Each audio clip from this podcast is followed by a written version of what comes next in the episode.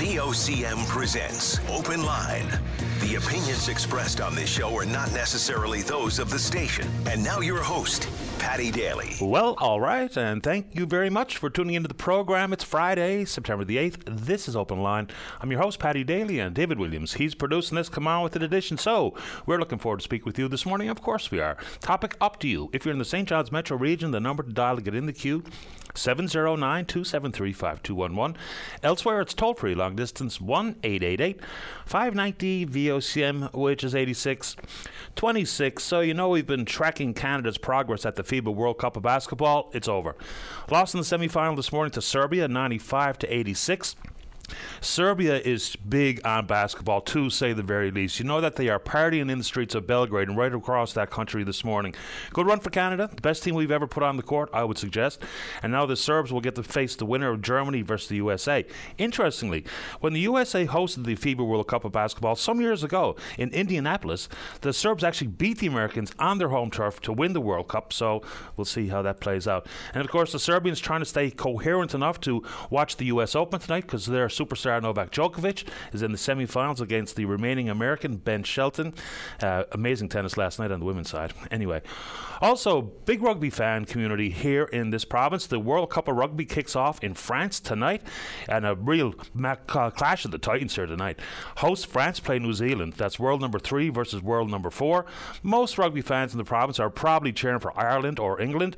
Ireland kick off their World Cup campaign tomorrow versus Romania, and the English take on Argentina. It takes about six weeks to play the World Cup. It runs all the way till October the 28th, but I'll be watching faux show. A couple quick sports note. Everyone appreciates the versatility of an athlete. And I've seen this stat before, and it always amazes me. On this date in 1965, Kansas City A's Bert Campaneris played all nine positions in the one game all nine positions in one game, so that's pretty cool. And mention the U.S. Open on the state in 1968, the first Open era victory. Arthur Ashe won the U.S. Open title, and of course, the Arthur Ashe Stadium is their largest uh, court at Flushing Meadow. So Arthur Ashe the title in '68. Okay, let's keep going. So, and on the sports note, someone asked me to see if we can't invigorate some more conversation and maybe put the issue in the ears of the government to try to justify exactly what's going on with the sugar tax.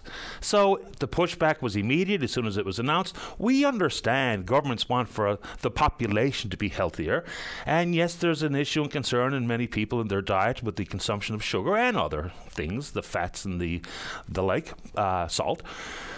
But, you know, the problem with this, and everyone knows the same issue here, is yes, bringing in $11 million in revenue. And yes, that's 22% more than anticipated. But no, we have no earthly idea if it changed anything about people's behavior and their decisions. Okay. If they forecast a 22% less in revenue, it kind of says to me, you know, based on their looking at sales data, I would assume it's how they came up with that 9 million.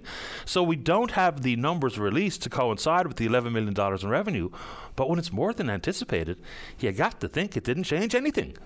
It just meant more money for the government. And yes, physical tax credits and uh, nutrition, prenatal nutrition programs and school lunch and breakfast programs, all important, no question. And they all need to be funded adequately, no problem there. But someone wanted me to put it back out there, so there you go. You want to take it on? All right, this one here is absolutely infuriating and in some form hits home. The family's been around the sport of volleyball for a long time. Jack was a top flight player. And I know this person, just kind of know him to see him. And he's been involved in camps and games where my son has been a player, and now he's been charged with sexual assault. So, his name is Marcus Hicks. He's 32 years old. He was arrested out in his home in Paradise, was made an appearance in court yesterday, and it is madness. He's also a substitute teacher. So, you know, the story is larger than this person and the allegations against him, albeit them quite devious, nefarious, evil. The conversation just grows beyond it. So we know that the predators are everywhere. I mean, there's a story in the news today out in uh, the RCMP out in Bay Roberts, talk about the fact that someone in a white Ford Econoline van was trying to lure a kid in with offers of ice cream.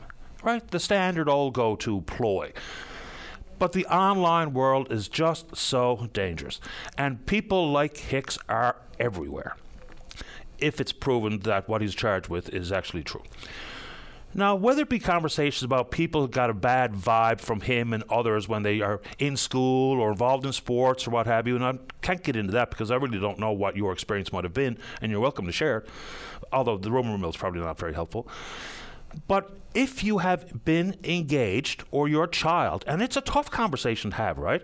The issue with trusting our children, they want to feel independent, but they also need to be aware that it's just so easy to get sucked in here. Poor choice of words. By someone who you don't know, the anonymous tag or the handle that they put forward, they could be real, they could be fake, they could be simply trying to engage in conversation, or they could be trying to lure your child to hurt them. So the two handles that this person was allegedly using was Isabella Ricci and or Corrine Smith. So it's worth it. I had no choice but to engage this conversation in my own home yesterday. It was not only infuriating, but it was all encompassing. You know, and it's hard to ask your child, do you know this person? And I know that we knew this person. I've seen him in the gym countless times and to speak to my son about, you know, whether or not anything like this had happened, or whether or not he is familiar with these handles, whether or not the, his buddies are talking about it. And of course, they were. It was an endless stream of threads of text between them all yesterday. You know, combination of horror, disgust, anger, frustration, and heartbreak. So, what do we do here? You know, it's so easy for online to be so dangerous. It's one thing to be shoved around, get the books knocked out of your hand, but the online pile on of bullying, the online luring, the issues regarding sextortion, and that can happen very innocently. You know, you might share something racy, whether it be in text or in a picture or a video. Next thing you know, it's being held over your head until the next step, the next layer or level of the abuse, which could grow from online to physical contact, sexual assault. So again, this is not about me, but it's about that story, and it's about how we put these red flags in the minds of our sons and our daughters, because it's out there, and everybody, but everybody is vulnerable. You can be as strong-willed as well read, uh, understanding the worries and the red flags out there, knowing where to turn when and if someone approaches you online in this fashion, but it can happen so quick. It can just be so innocuous, beginning of innocence, and then very soon it becomes dangerous. So, again, maybe I should take a deep breath because this one has really got me going here, and I'm really quite angry about it. But it's bigger than this one person. So, how do we talk about it in school? Because we got to be open and honest, right? You don't want to be every, at every turn worrying our kids and scaring the wits out of them with talking about the White Econoline van or the online predator. But it's better to talk about it, just in my own personal opinion, than it is to try to look for trauma counseling in the aftermath. So there's only one charge been laid. But they are asking folks out there if you have, you know, in conversation with your own family, your own children, if this has ever, even if you were simply approached online, it's probably worth your while to put that in the ears of the RNC for further investigation because you got to believe if he did it once, not only may have done it more than once, but he certainly tried countless times. Who knows how many times? Dozens, hundreds, thousands, because it's been happening for quite a long time. And so this guy here, uh, who's uh, you know one of the nuisances that I deal with online, seeing that we're rushing to judgment, when all I said every single time is if it's proven to be true and the allegations and on and on and on. But this is another example of you know the online pests and the online dangers that are omnipresent out there. If you want to take this uh, story on. And we should talk about it in school. We absolutely should be talking about it openly and honestly in school. Sticking with school, got an email from a concerned parent about the class size that her daughter is is uh, in this year, grade 12, O'Donel High School. 40 students. They've lost three teachers. The air quality is reported to be stifling. The heat is obvious. They say it's so warm in the classroom that the floors are wet. So 40 kids in one class. You know, the question is whether or not this is actually manageable. How can they be taught and to absorb the curriculum? The short answer is they can't. So if you want to bring what you're seeing in your own child's class from K to 12 or even in the post-secondary world, any of these education-related conversations, let's have them. All right. Announcement yesterday come from the provincial government regarding a new emergency update preparedness website. Interestingly, you can't see it yet. So I guess I understand the thought process. You don't want to have people every single day in a panic clicking and clicking and clicking to see if there's any updates. So, what they're going to do is when it becomes apparent that they need to inform the public about what's happening with the weather, the potential for serious storms, because September's the month, right? You know, Igor, Fiona, so here we come. It's probably a really good idea. So, what they're going to have is they'll activate it when the threat of extreme weather is real and adequate in step one, it's a hurricane watch, monitoring what's going on and the communities that might be impacted. Step two, a hurricane warning. That gets then to the area of preparing yourself. And then in uh, step number three is when the dangerous weather event is happening. The information you need to know, real time, road closures, impacts on infrastructure, evacuation orders, and the like. And once the war- the issue is gone, the site deactivates again. So it's there. It's probably a very wise step for the government to get all the accurate information at the tip of your finger so that you can be prepared and then you can know what to do when and if the dangerous weather event is happening where you live. And on that front, reports coming from the federal government regarding Federal Disaster Financial Assistance Arrangement Program. This has been in place for a long time, the DFAA. So, beginning in 1970, Ottawa was sending money to communities impacted by these disasters to the tune of $8 billion. 73% of that money was paid out in the last decade. And monies from the federal government actually flow to this province, Fiona, Igor, and otherwise. So not only is the money going out the door quicker than ever before, $8 billion since 1970, 73% of that in the last decade, the story becomes bigger here is that this is going to come in the form of some backup insurance. There's going to be parts of the country that have been prone to serious events, whether it be fires or floods, coastal events, or what have you. We know there's plenty of opportunity for you to be battered by, say, storm surge from the sea and not have uh, your own insurance to cover it. So, this is the backstop. The warnings are dire. You look around different parts of North America, there are regions in, on the continent that you cannot get insurance. So, how this is going to look and what we're going to have to do between the government, the Insurance Bureau of Canada, because it's a regulated industry. But just imagine living somewhere, and even if it, you bought the home 40 years ago, and there was no real weather related worries. And now, all of a sudden, given what's been changing, now you might not even be able to get insured. So, again, we'll put that out to, to the residents on the southwest coast regarding Fiona, the decisions you're making about you know, looking for insurance, what that looks like, considering where you're going to rebuild, those types of conversations. We're up for that as well this morning. Stick with the federal front.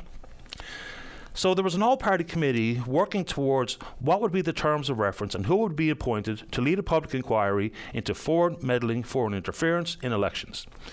It was all the rage. It grabbed all the headlines for the longest while, and then maybe, just maybe, it was because they were working towards this end that it kind of went away. So there has been a, a Quebec Justice, uh, Marie Josée Hogue, has been appointed. Uh, the terms of reference and her appointment have the full support of all the recognised parties in the House of Commons. So this is an important piece of work. It just begs the question as to why it took so long for the federal Liberals to even do this. It was always going to end up here and it was mandatory for it to end up here.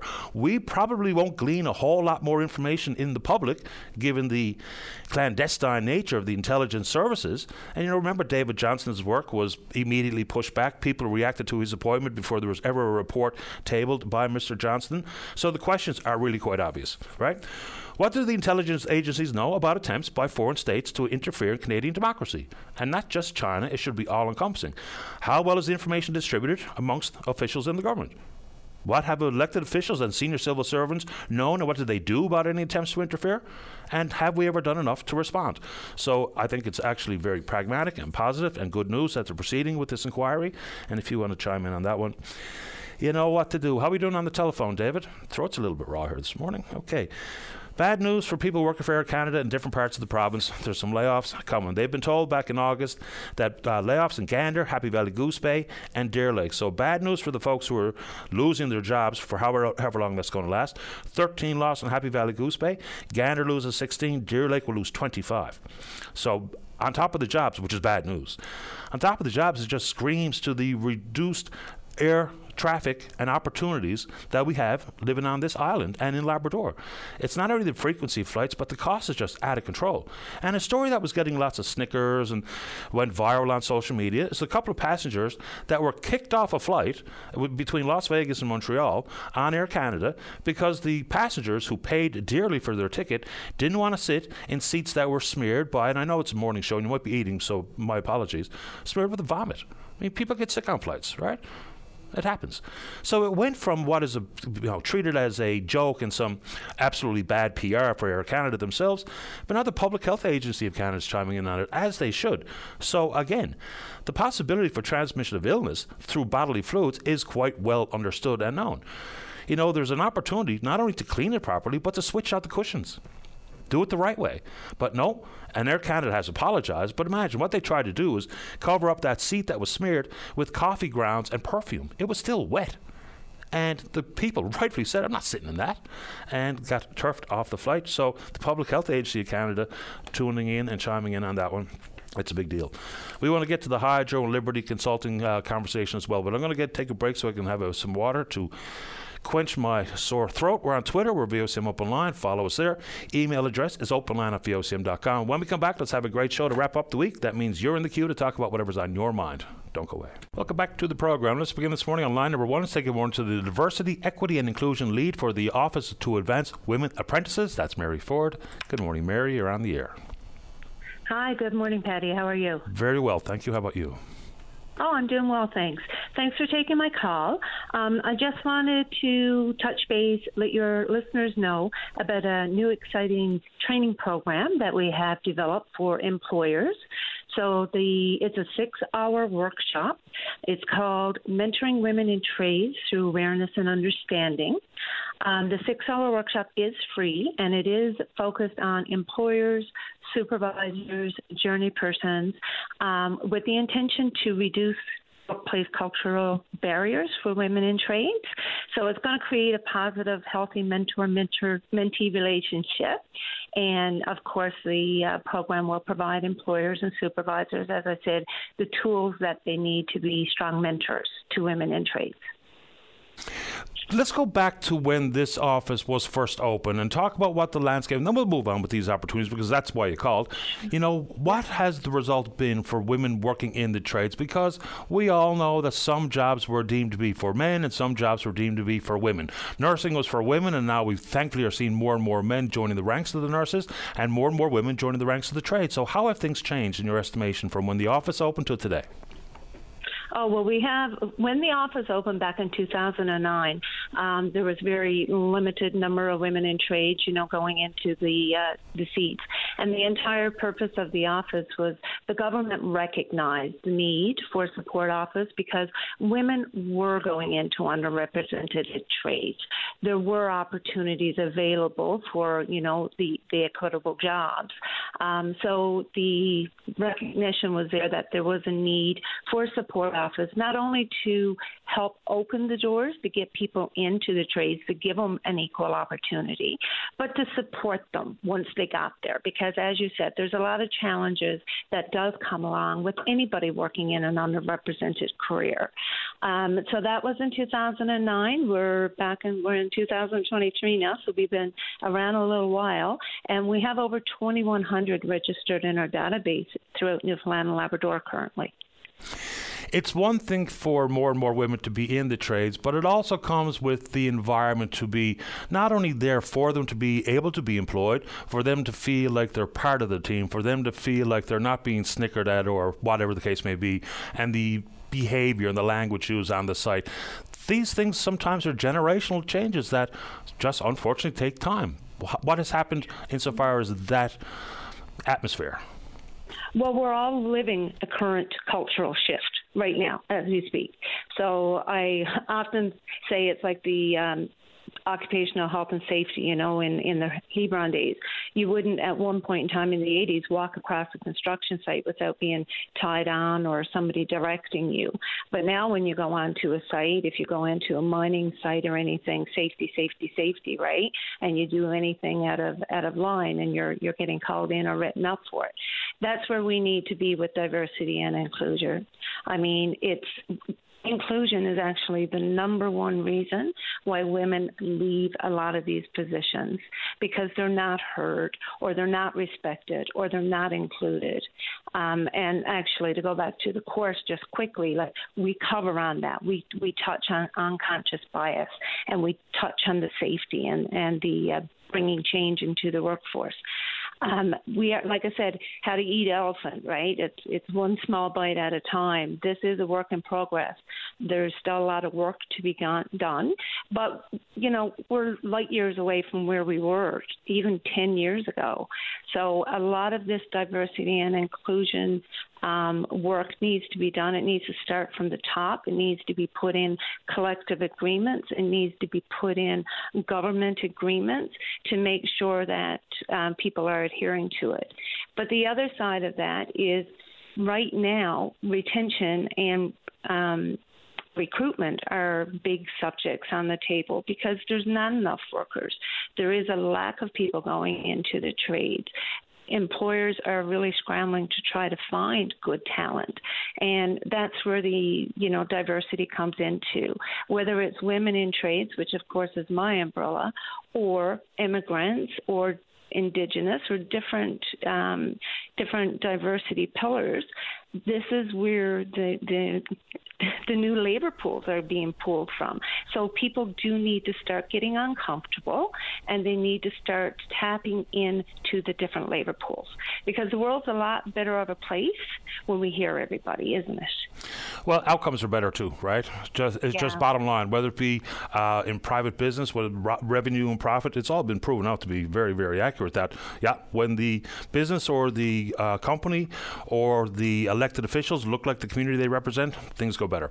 Okay, so for the training opportunities that are coming, what exactly is going on? How do people avail if they're so inclined? All right, so it's uh, kind of exciting. We're going to do, like I said, it's a six-hour workshop. It's going to be offered from 9:30 a.m. to 3:30 p.m. So it'll be during the business day focused again on JP's employers, supervisors of women in trades. Again, this information is easily transferable to any underrepresented group that people might have coming into their organization. Um, we do have some sessions coming up in September. We are going to actually be doing virtual and in person events, and we're going to be going throughout Newfoundland and Labrador up until March. So on the September 19th, we're going to be doing a virtual, and on the 25th of September, we're going to be doing an in person event down at the uh, Homelessness Work in St. John's. Um, October, we'll be going to Labrador, and then November out on the West Coast. So for further information, visit our website, womenapprentices.ca. All of the dates and the listings of the times and the locations are there, as well as the ability to register. So go in and take a look. And of course, if anybody has any questions, uh, my email is on there as well, mford at womenapprentices.ca. And welcome to drop me a line, and I'll do what I can to answer any questions. I appreciate the time this morning, Mary. Thank you. Thanks, Paddy. Take bye. care. All right, bye bye. Mary Ford, Diversity, Equity, Inclusion Lead for the Office of Women Apprentices. You know, in that world, and trades is a great job to have.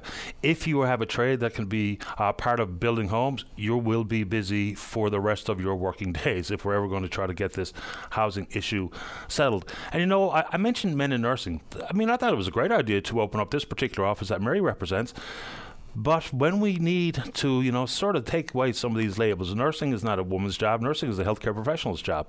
And now, thankfully, we've seen more men in nursing seats in uh, training schools right across the country, including here. Remember the news story not so long ago? It was an all-male nursing team on one of the wards at the Health Sciences Centre, uh, a shift, whenever that was, a couple of months ago. We guys heard that story.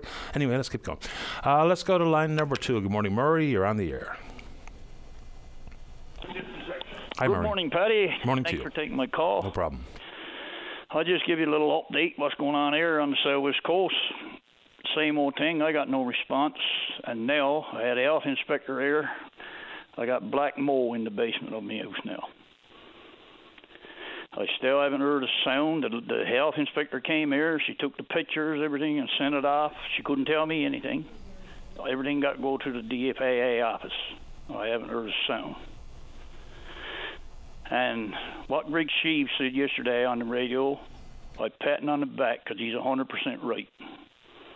what's going on in Port Bass with the town council is a disgrace with this money. Red Cross gave the money for those two big buildings, and Alcoa, I guess Red Cross gave the best of it, and Fiona gave it to Red Cross for another year, and now they gave it back to Port Bass. Another part of the conspiracy that's going on there, Paddy.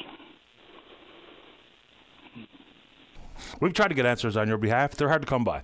I mean, here we are approaching one year later. So Fiona made landfall the 24th of this month, last this time last year, and you know we're seeing that there's still evaluating money's going out the door to who and for what. Then all the allegations of money's being misappropriated, misused, and or abused. It's uh, a real mess out there. That much is for sure. And I know your house is a mess. That's right, Paddy. And I tell you, there's people in Port Bass. A friend of mine I was talking to a couple of days ago. Their house is damaged big time. They haven't got any response, but still they're taking down those 57 houses that had no impact from Fiona, and I don't understand it.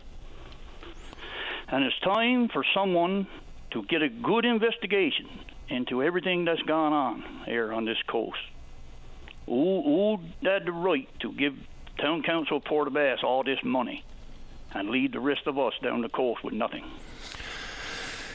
Fair enough, and we've been trying to get that conversation going, trying to get some answers for your on your behalf and anyone else out there on the southwest coast who's not getting the help they need.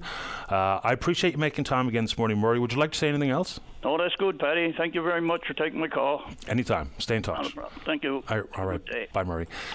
You know, and again there is, I think, and it's becoming more and more obvious as time goes by, there's going to have to be a careful audit of every dollar that flowed from businesses, governments, individuals to try to help the folks on the southwest coast. People step, stepped up right away. It was very encouraging after what was a brutal event on the southwest coast. We all saw the visuals. I had to give up on that Saturday afternoon looking at them because it was just too much. So, yes, hard-earned money and matching dollars from governments. That has we have to know that every single dollar that was donated is spent with the intention that was behind the donation. You know, and not to say that there's one or two or ten or twelve people who are willfully and purposefully misusing the money, whether it be the folks doling it out or the people applying for. But we're getting more and more reports that to me it just means we've got to be careful and got to make sure that all the money that was donated was used as was intended. Let's take a break. Don't go away. Saturday morning, join us for the Irish Newfoundland Show. Send your request to IrishNL at VOCM.com or submit them online at VOCM.com. Welcome back to the program. Let us go to line number four, speaking more to the executive director at CNL. That's Ryan Cleary. Good morning, Ryan. You're on the air. Good morning, Paddy. Do you have any listeners? Thanks as always, sir, for taking the call. No problem at all. I think we're talking uh, price setting panel concerns price setting panel and um, and aquaculture. Okay. Paddy. Uh, I got two two topics I want to touch on, so I'll get I'll get right to it. So in terms of fish price, the in, in terms of the fish price setting system in this province, um, as you know, the provincial government called a second review this week of the system of fish pricing. Uh, it had to happen. The price setting system, from my perspective, collapsed this year and last. Over the past couple of years, the final offer selection system that we have in this province, it, it hasn't worked in terms of setting uh, setting prices that either the fishermen will fish for or processors will buy for, one or the other. So the review has until October the 12th. It's about five weeks. They got to put together a report. They got to recommend a formula-based framework. That's how they put it uh, for for fish price setting. So I have two issues, Paddy. Number one, this is the second review of the fish price of fish pricing in this province in two years, and this is the second year that there will be no direct consultations, no meetings with the inshore fleet, with, with inshore owner operators directly. Now, now, Paddy, fishing enterprises live and die by the price of fish and they should be heard from directly. I don't understand why this government, why the Furey government doesn't want to hear directly from owner operators. And, and then there's the second point, and, and this is connected to the first point. So the second point is that this review doesn't go far enough. Um, like last year's review, this this one will once again it, it, what it's going to do is skim the surface of the problem with the inshore. There are accusations on every coast of anti-competitive, uh, of punitive behavior or punishing behavior by the by the processing sector against the inshore. I'll give you some examples. You had a, a fisherman called open line just a few weeks ago. He complained about the grading system.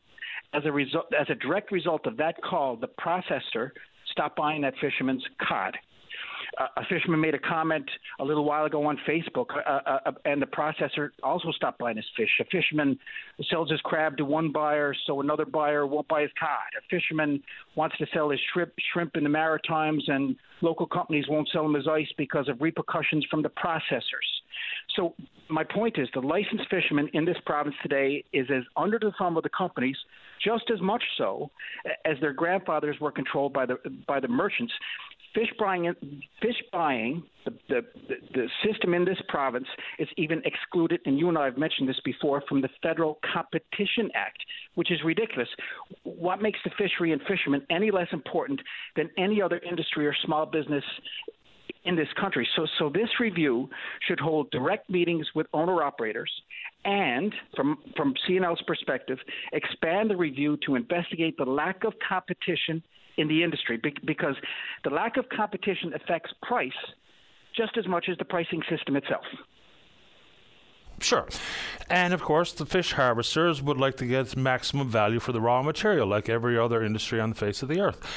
With direct consultation, is well, my understanding is, and I'm not intimately involved, but if it's the ASP, the A, the FFAW, and the government involved in these conversations and negotiations or consultations, isn't that in essence the inshore harvester? No. Um, uh, the union specifically doesn't speak for all fleets or all owner operators. That should be clear uh, made clear over the ba- uh, past number number of years. I talk to inshore owner operators around this province every single day, and the stories that I hear are stories that this government should also hear about how they, like I say before, they're under the thumb of the companies in every way. They cannot move from one buyer to the next. They're told when to fish, they're told how much to fish, that, that raises safety issues, all kinds of different issues. So it's not just the pricing system, it's the lack of competition. And I don't understand why the province is, is, is, is dealing with one and totally ignoring the other. They do so uh, to the detriment, at, at, to the peril, the continued peril of the inshore fishery. My, the second comment, Paddy, I, I know you got a I know you got a bunch of uh, callers and stuff, and it, it, it's Go for Friday, so I'm going to go for it. Yep.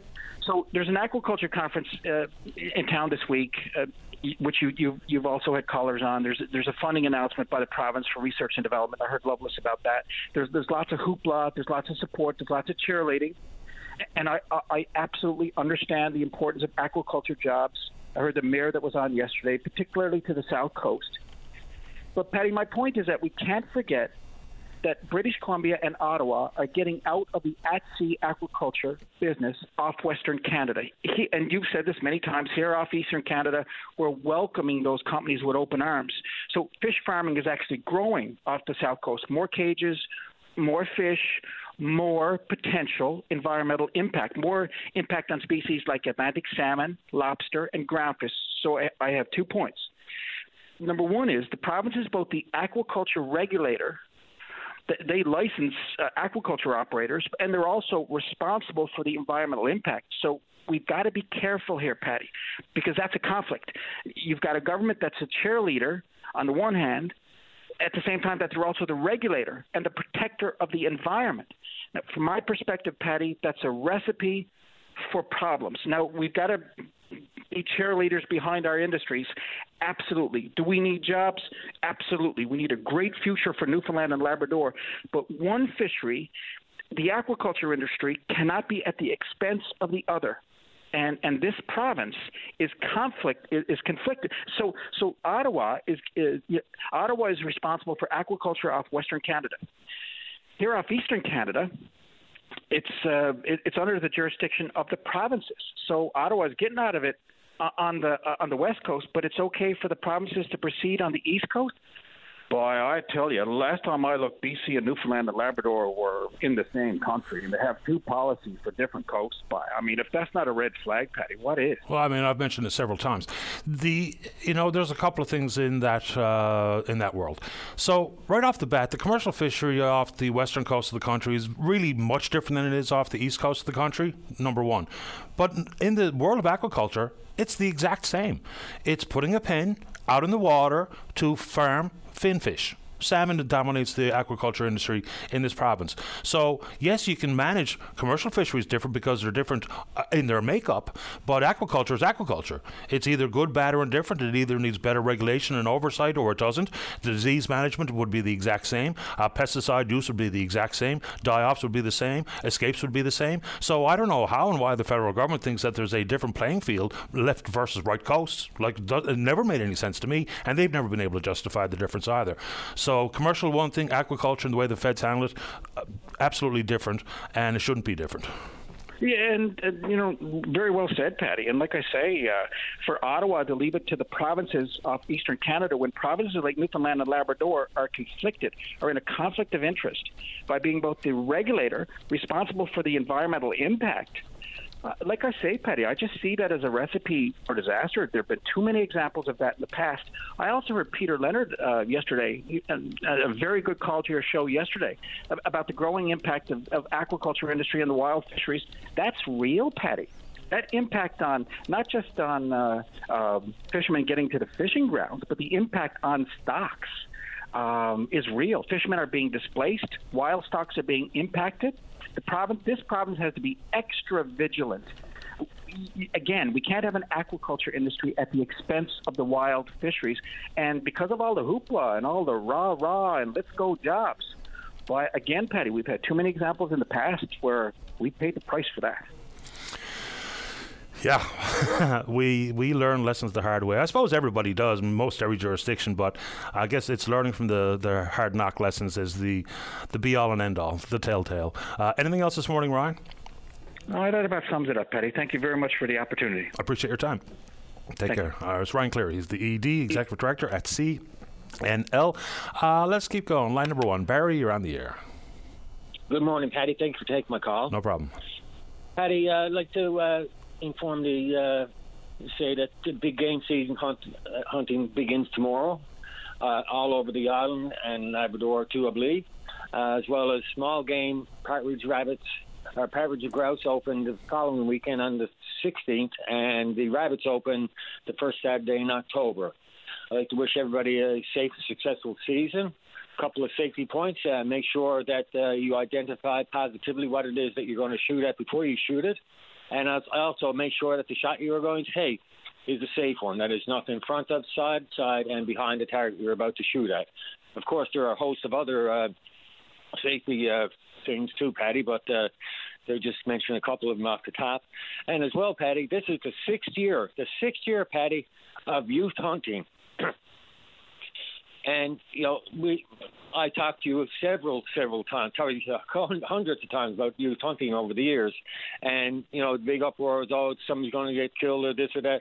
Paddy, and I don't mean to jinx anything, but you know, so far so good.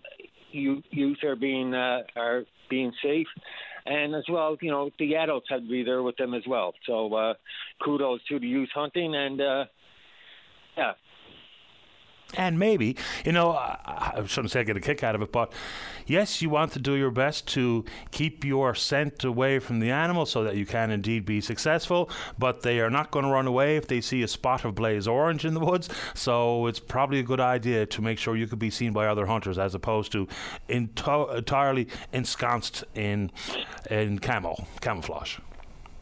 Yes, Paddy, absolutely. As Wildlife says in their in their book and their and their and their uh, hunting magazine, "Be safe, be seen. Wear blaze orange." Yeah, makes and sense to me. And, we, and we echo that sentiment. And uh, excuse me. And uh, you know, there's there's a couple of times where you want to wear full camouflage, like uh, waterfowl hunting.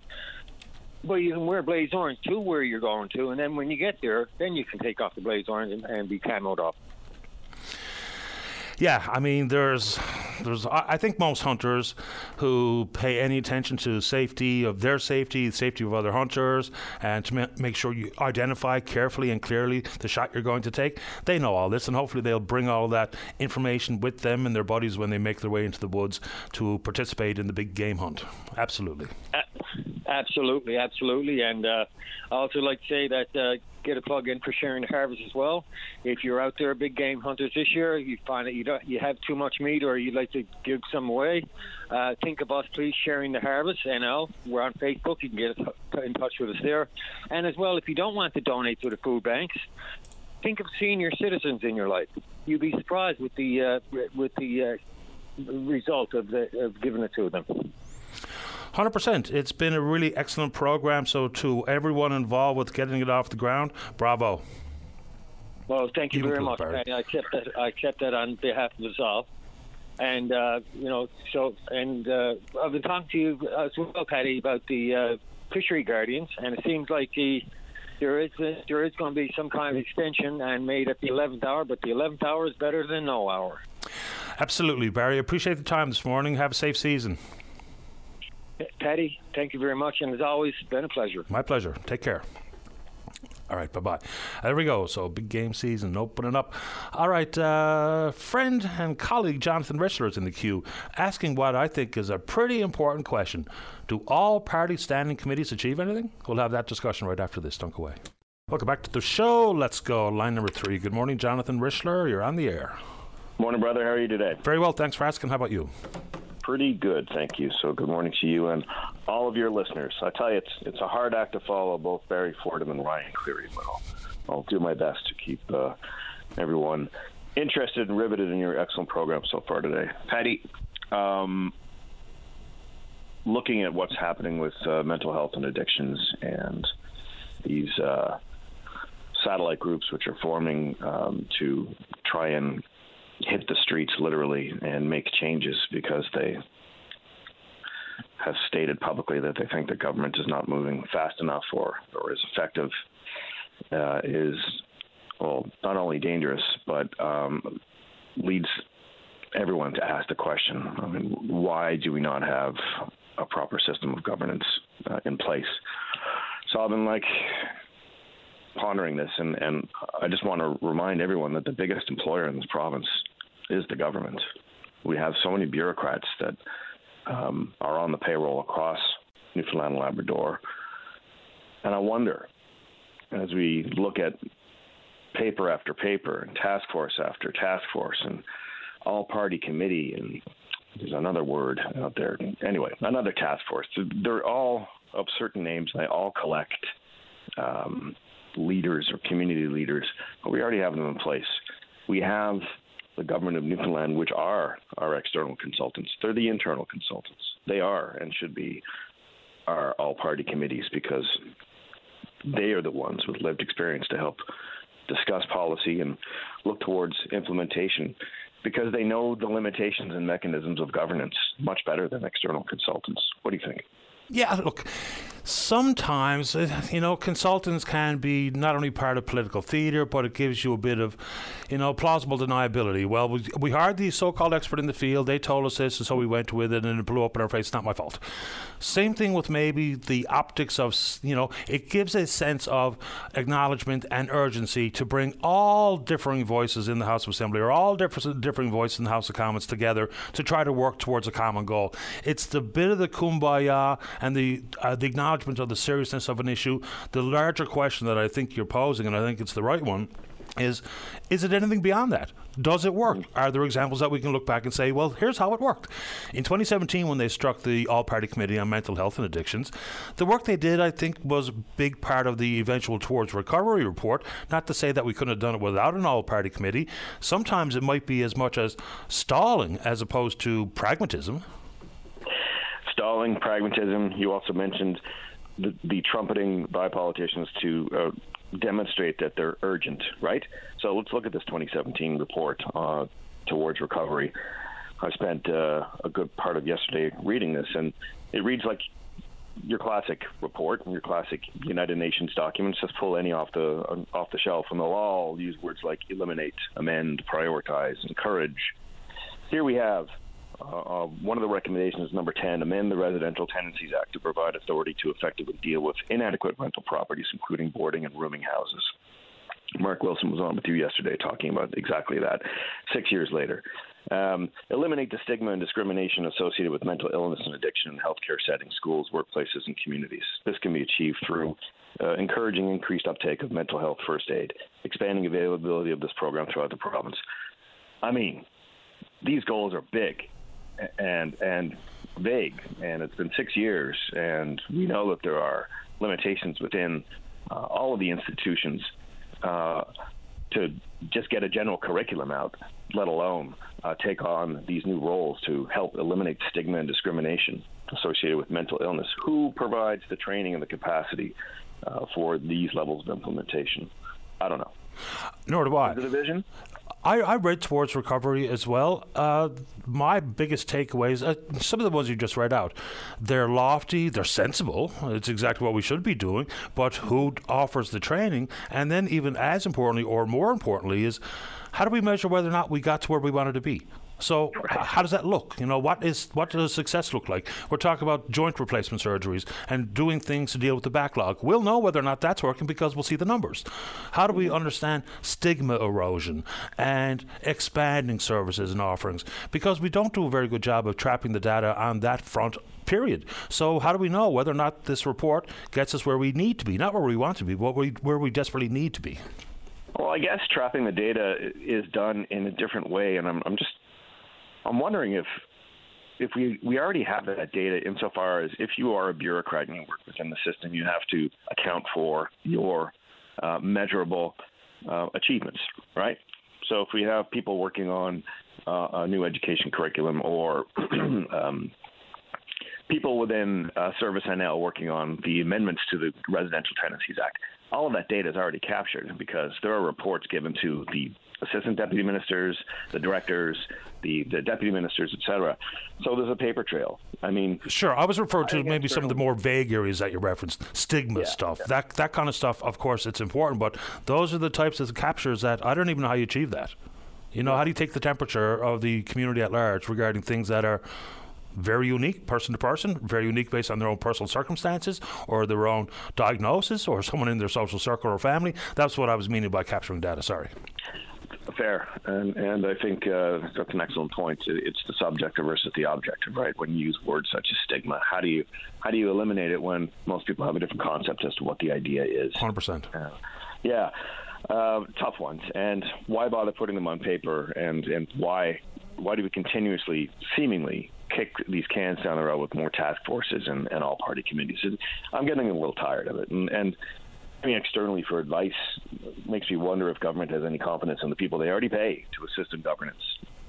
The bureaucracy is the all-party committee is my is my main point, and I don't know if we're using it uh, or if they feel that they are being uh, accessed properly.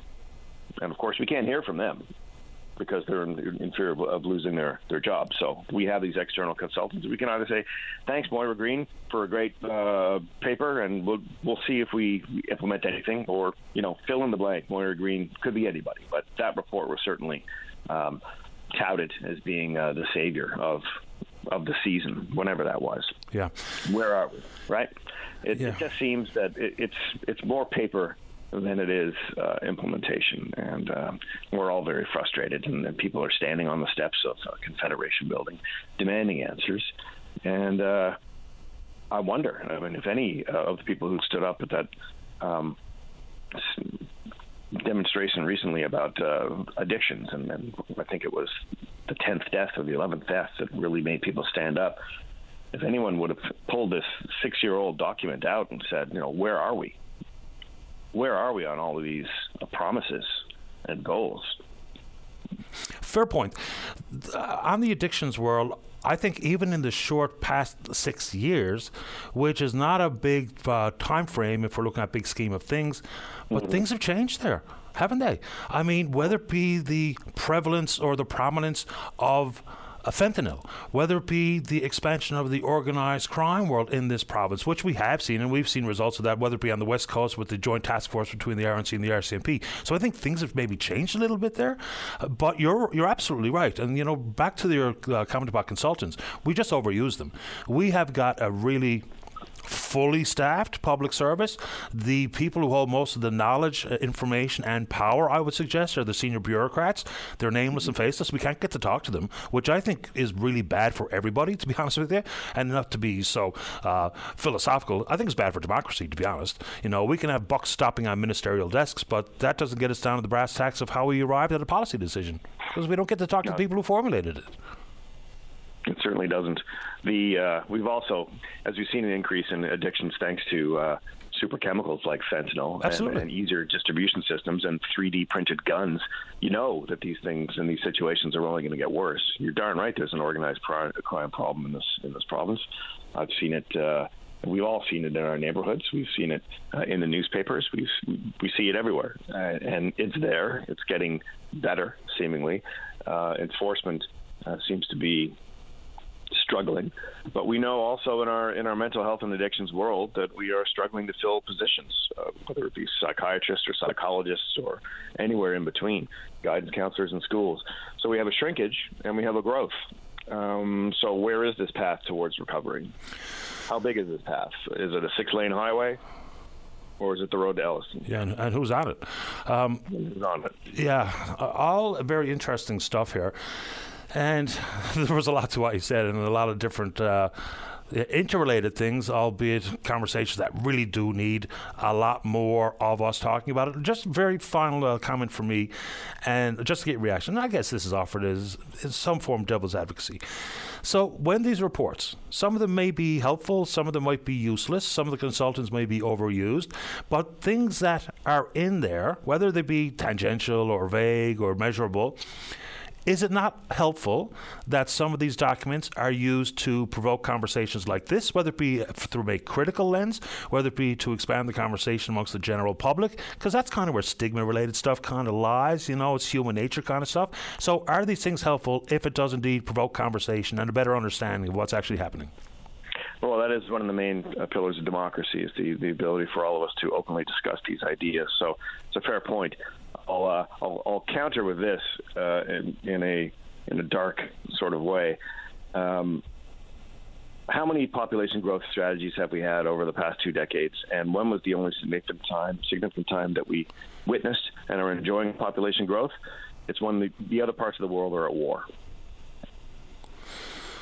Boy, uh, true. Right. Any strategy like these strategies are so so impossible to implement, is, is what I'm saying. And we are benefiting uh, in terms of population growth here with, with, wonderful new Canadians. And it is not a result of any bureaucratic uh, white paper that came out over the past two decades. It's a result of immediate emergency and the uh, ability of uh, this country uh, to accept with open arms and help new Canadians come in yeah. and help us grow. War, strife, famine, climate, there's and those are all forms of war, I guess. Uh, Jonathan, yeah. great to have you on. Nice to speak with you this morning. I look forward to my next sandwich and a hang. Me too. Thanks for letting me stir the pot. Take, Take care, care, buddy. Paddy. Have a great weekend. You too, man. Bye bye. Bye bye. All right, there you go. Lots to pick up on there if you are so inclined. Well, I'll take Sandra here before we get to the news. Let's go to line number one. Good morning, Sandra. You're on the air. Hi, Sandra. Hi, how are you? Excellent today. Thanks. How you doing? Good, good. Um, yesterday, I um, lost a set of keys up around um, Military Road and Bannerman, and uh, they belong to um, uh, Mini Cooper. I got four. I have four keys on it, and I have looked everywhere from the ice cream parlor back up to Stella Circle. We, that's where I was. So I just wanted. Um, want anybody you know that's out there if they picked up a set of keys, um, I'd appreciate it if uh, they could give me a call maybe or a text. Sure. Do you want to say your number publicly on the airwaves or leave it with David? Absolutely. What do you want to do? Okay, go yes, for it. absolutely. Okay. So my my name is Sandra, and my uh, cell number is seven zero nine. Yep. Three three zero 2504.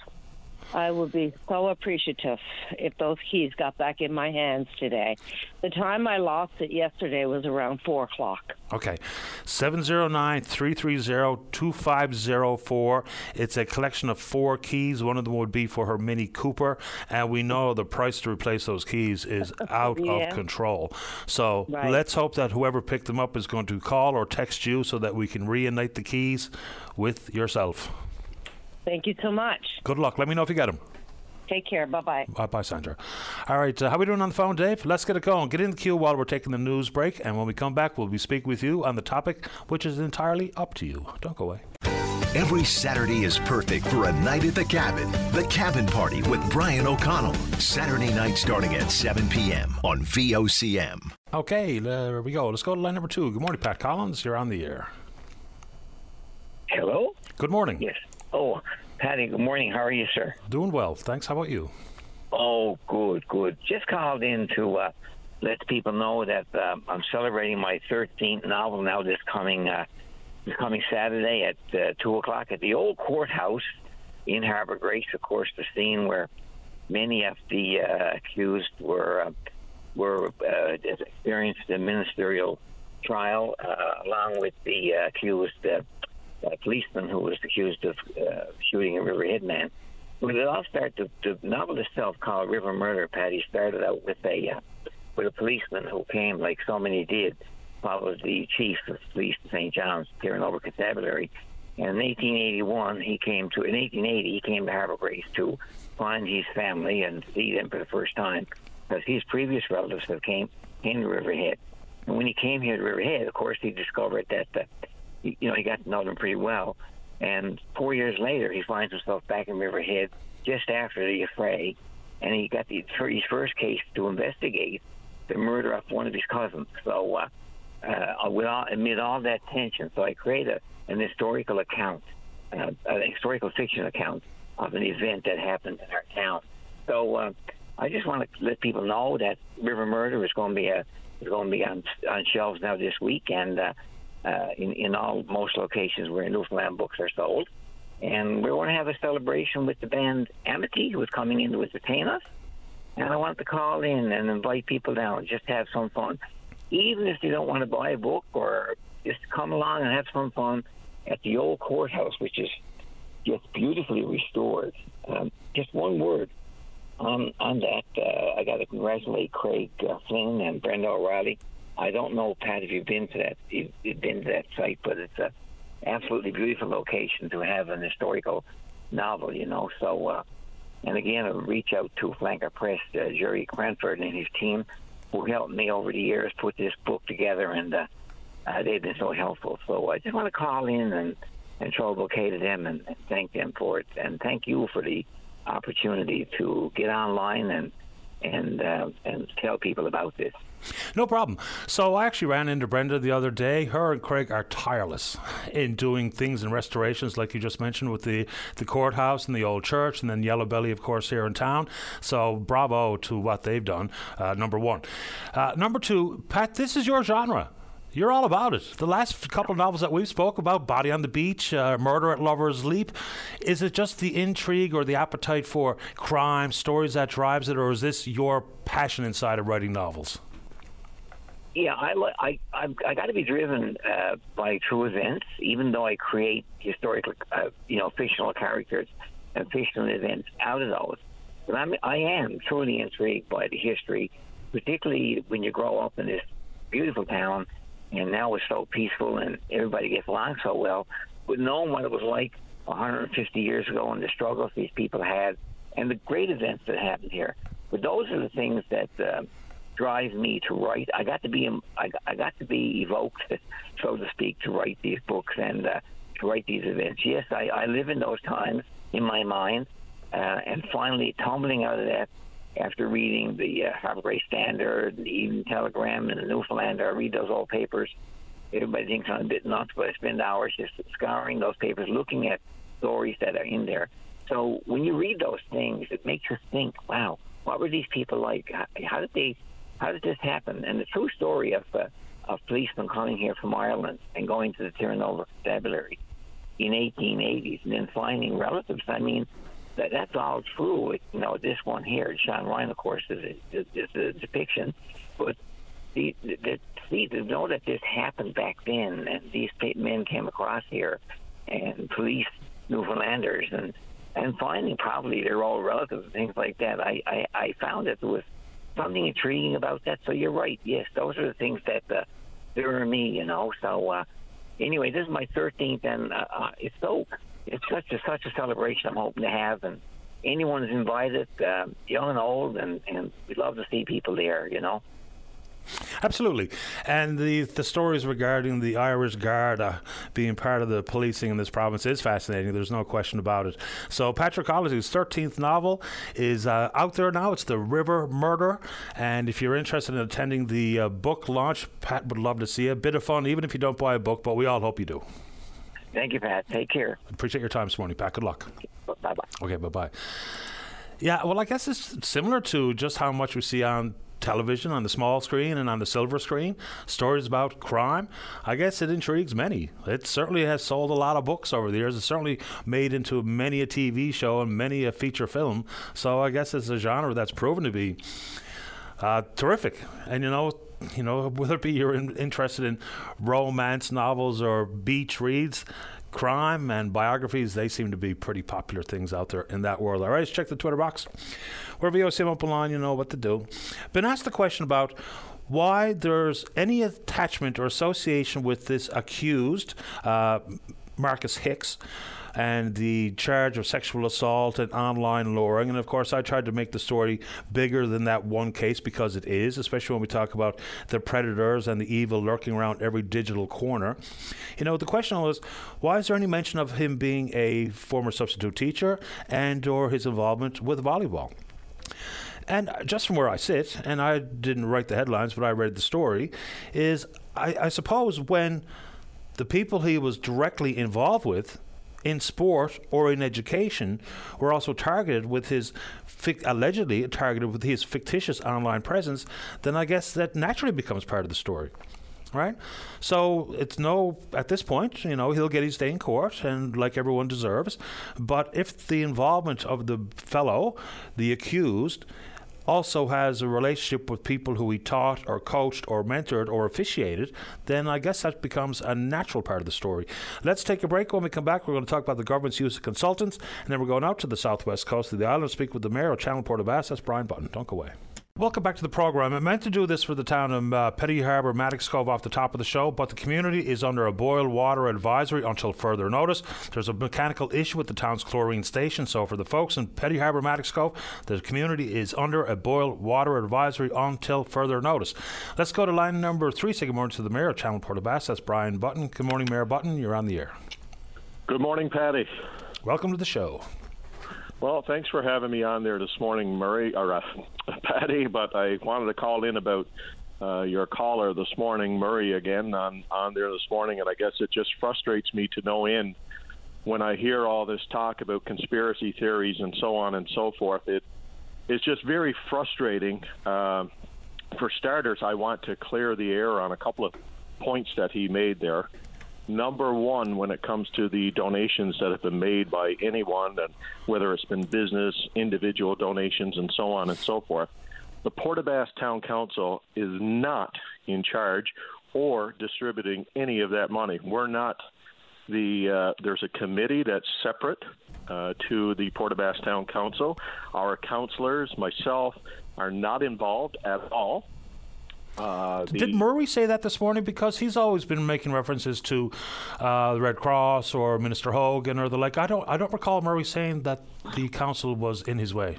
Did he? Well, he said that the town council, the Port aux Basques Town Council, has money up there, and what the council is doing, and the conspiracy that the council of Port aux Basques is doing, my my thoughts on that is is that the Port aux Basques Council has a representation on this committee. Okay. Just like the community in which Murray is from, there's a representation that represents the outlining communities, and there's individuals that are on that committee that are just are there for various reasons. There's people there with expertise in doing this.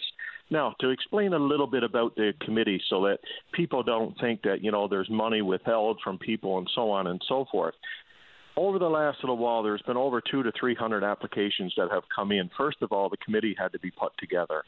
Then a development of an application process of being able to, you know, just so there would be some accountability on the end of the day of where all this monies have gone. And that, that was put in place. Now, over the period of the last 12 months, now we've had money that's been distributed from DFAA, money that's been distributed from Red Cross. There was in the beginning, there was a setup of donations and things that were given out, whether it was uh, gift cards to clothing to whatever the case may be. There was all kinds of things in the beginning. So there's been monies that's been distributed around. And I know from personally, from when people made donations, I know people said they wanted to to make sure that monies were going to people that absolutely needed it and people that would would need to have the money for various reasons. That's what this committee has been trying to do is to try to distribute the money or find get the applications out there to see what the needs are, see where the shortfalls are, see where people who haven't received monies for different things, these applications have a listing of everything what people may have lost or need or so on and so forth. So the accountability part of it is in place. And over the next couple of weeks, money is going to be starting to roll out and this money will start going to hands of people that need it. But this committee that works separately from any council, whether it's the Port aux Basques Council or Burnt Islands or if it's Isle Morte or whatever, this is a separate entity that's handling this so that we don't have input into where the monies go. Fair enough. My thoughts on it, and here's why I think that, you know, a careful analysis after the fact about where the money came from, where the money went is important, and here's why I think it, and then I'll get your reaction. Things like this are inevitable to happen again. It might not be post tropical storm Fiona, it might not be anything just like that, but there's going to be need for governments and individuals and organizations to step up to the plate and help when the people and communities are impacted. If there are stories and there's thoughts that there was maybe some abuse or misappropriation, it might make people hesitant in the future to do what we, so many of us did uh, after Fiona. So that's what I think is helpful. And it's not to say that there's uh, shady or nefarious characters and people are willfully trying to betray us who donated. Uh, not, not that at all. Because when that's done, then people will say, okay, I'm familiar with these organizations and these types of committees have worked. Consequently, when I need to make another donation to help communities like yours rebuild, I'm doing it. What do you think? Absolutely. I agree with you 100%. And that's why I say that we've put the mechanisms in place to make sure there is total accountability of the funds that are there. I mean, we could have had these funds come in and started handing money out left over, you know, hand over fist when the money started to come in. And I mean, that would have been inappropriate. No one would have known where the money went uh, a, a process has been put into place, an independent process to make sure that there is total accountabilities for all the funds. Because one of the things I said right from the get go as mayor of this community was that when the monies came in, it's probably one of the worst parts of dealing with all of this. It's great that the donations all come in, but at the end of the day, when it's all the dust is cleared and everything is done, everyone's going to ask the question, where did all the money go? And for us, with all of this piece, that is why we put the measures in place to make sure that there was accountability for it, and that when questions are asked at the end of the day, someone can show exactly where people's monies and hard earned money was donated and where it went to help people in the region. And it's not just for Port aux Basques. And this is the part that gets me very, very frustrated, very, very irritated when I hear it. It's not monies from Port aux Basques, it's for the entire region, for any area that was affected. Unfortunately, being the, I suppose, the largest center in the beginning, the monies all started coming into the town of Port aux Basques. I was the face and eyes of everything that was going from a media source of it, so this is where monies were coming.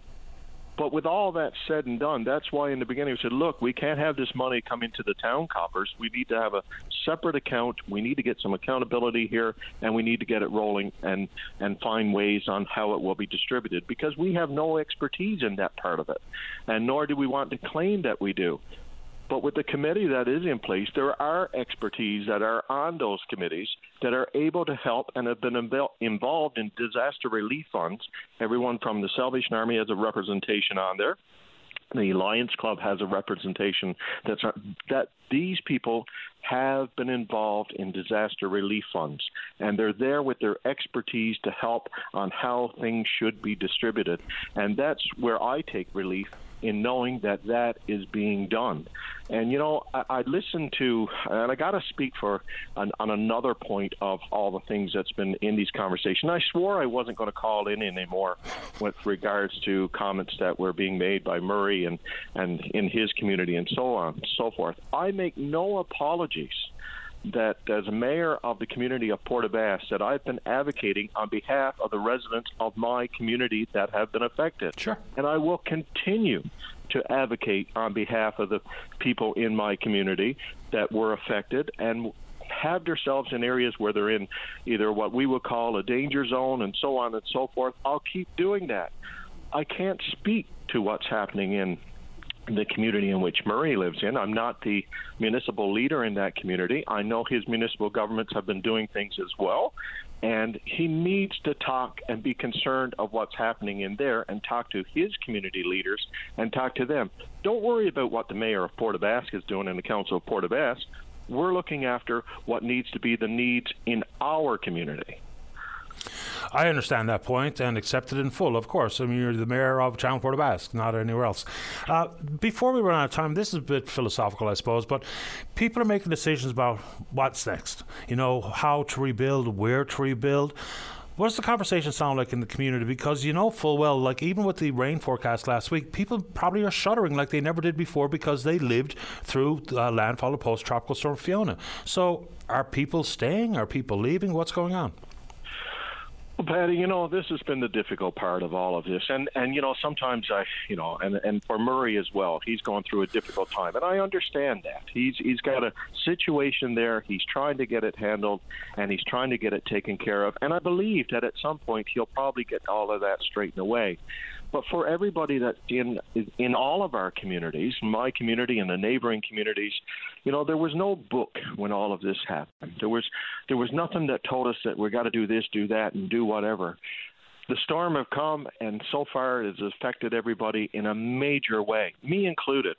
You know, I keep telling you, and I advocate for mental health services and so on and so forth. Myself personally, I've had to reach out and find mental health services just because of the way that the storm has affected us. You know, we do have weather events now, and it doesn't have to be the largest weather event out. It can be, you know, like you said, it could be rainfall amounts that we're going to have major rainfall amounts with some wind and stuff. It's affecting people in a very drastic way mentally and living in the communities and living where they're at. And this has been something now that's been ongoing and will continue. And now we're moving into hurricane season it's probably getting worse for people and it's it's you know it's it's something that we're talking about and we're trying to watch every day because I know speaking about in our community, we don't need a Fiona anymore to have major issues. We said in the beginning, after we saw the aftermath of everything that had happened in our communities, it would take longer than a year to get it all fixed up. It's going to take years to fix up what Fiona had left us. And for a mental side of things, it's probably never going to be fixed because people are going to live with that forever.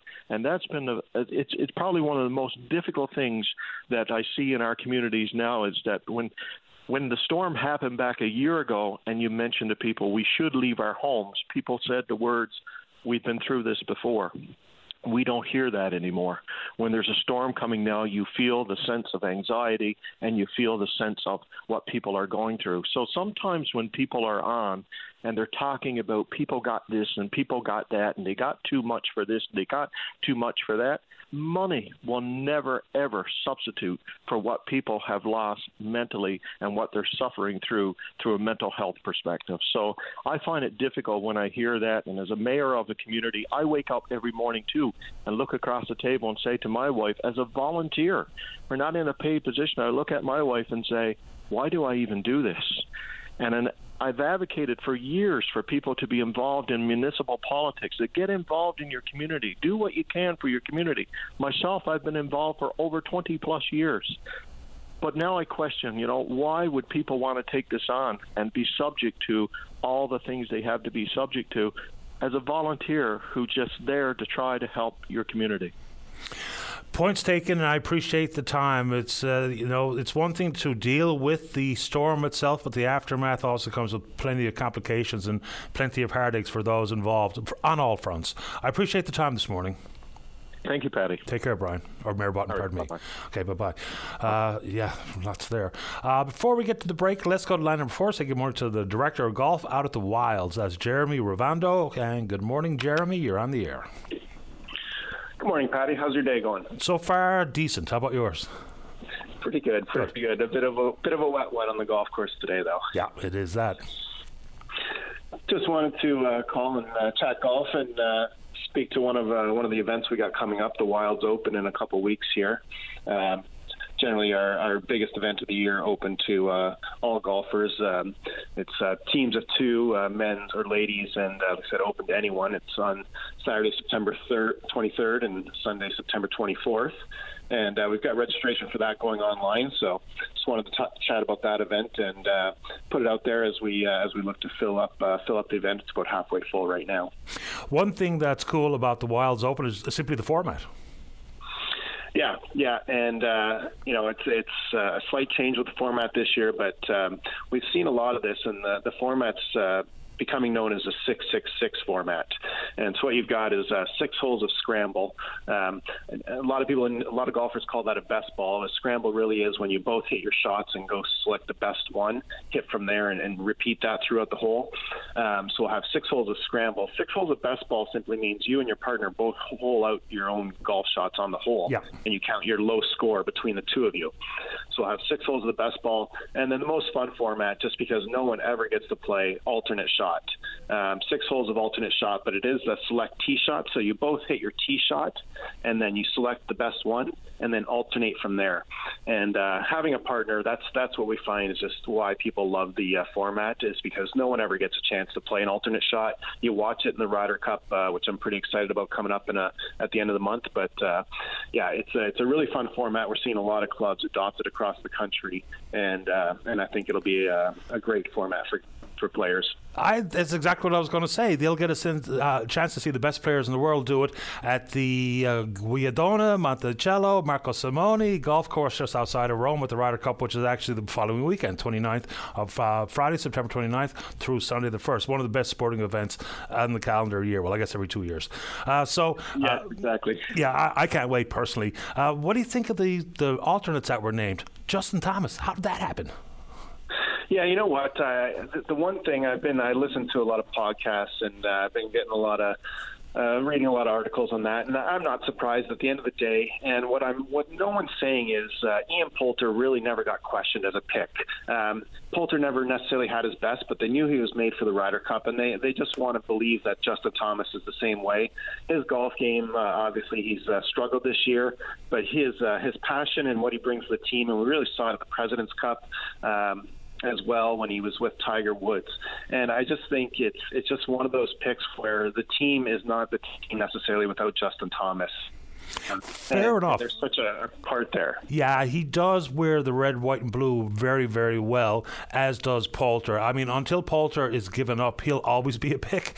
I mean, because it's undeniable. He's been, outside of Colin Montgomerie, the best Ryder Cupper ever coming from the other side of the pond. Uh, it's good to have you on the show. Give the folks the deets one more time if they want to participate in the Wilds Open. Yeah, so to sign up, it's uh, $220 a player, two player teams, men or women. Um, you can go to the, the Wilds website, uh, thewilds.ca, sign up online through the golf tab. There's a tournament registration.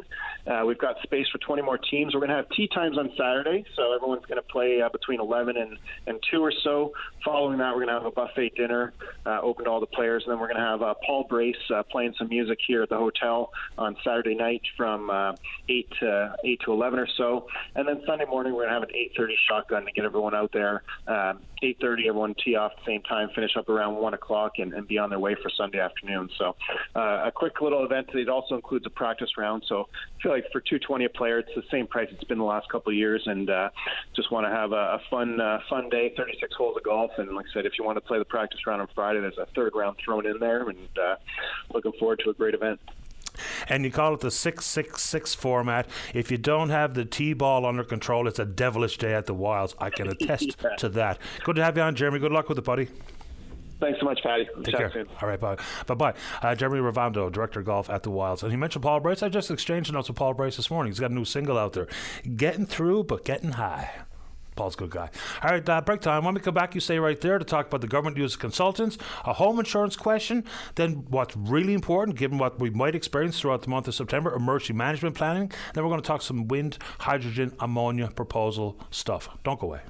Start your day off right. Get the latest updates on news, traffic, and weather conditions, plus interviews with today's newsmakers. Your go-to source before you get on the go. 5:30 to 9 a.m. weekdays. Your VOCM mornings.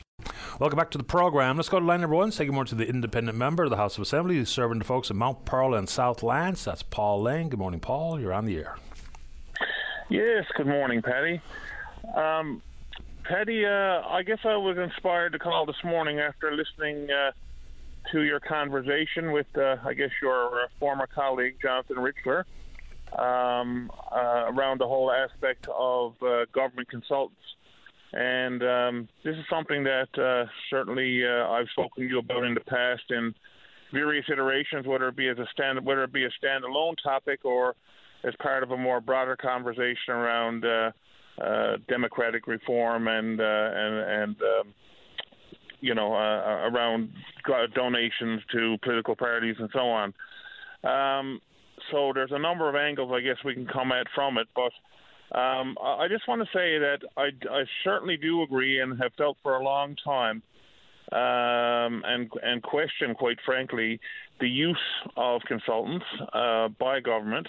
Uh, I've often wondered aloud um, you know, was it necessary? I can understand that there may be, you know, certain times when there could be some specific area that requires some, you know, specific expertise that you know may not be readily available in government, where you may have to bring in a consultant because for something very, very narrow and very specific.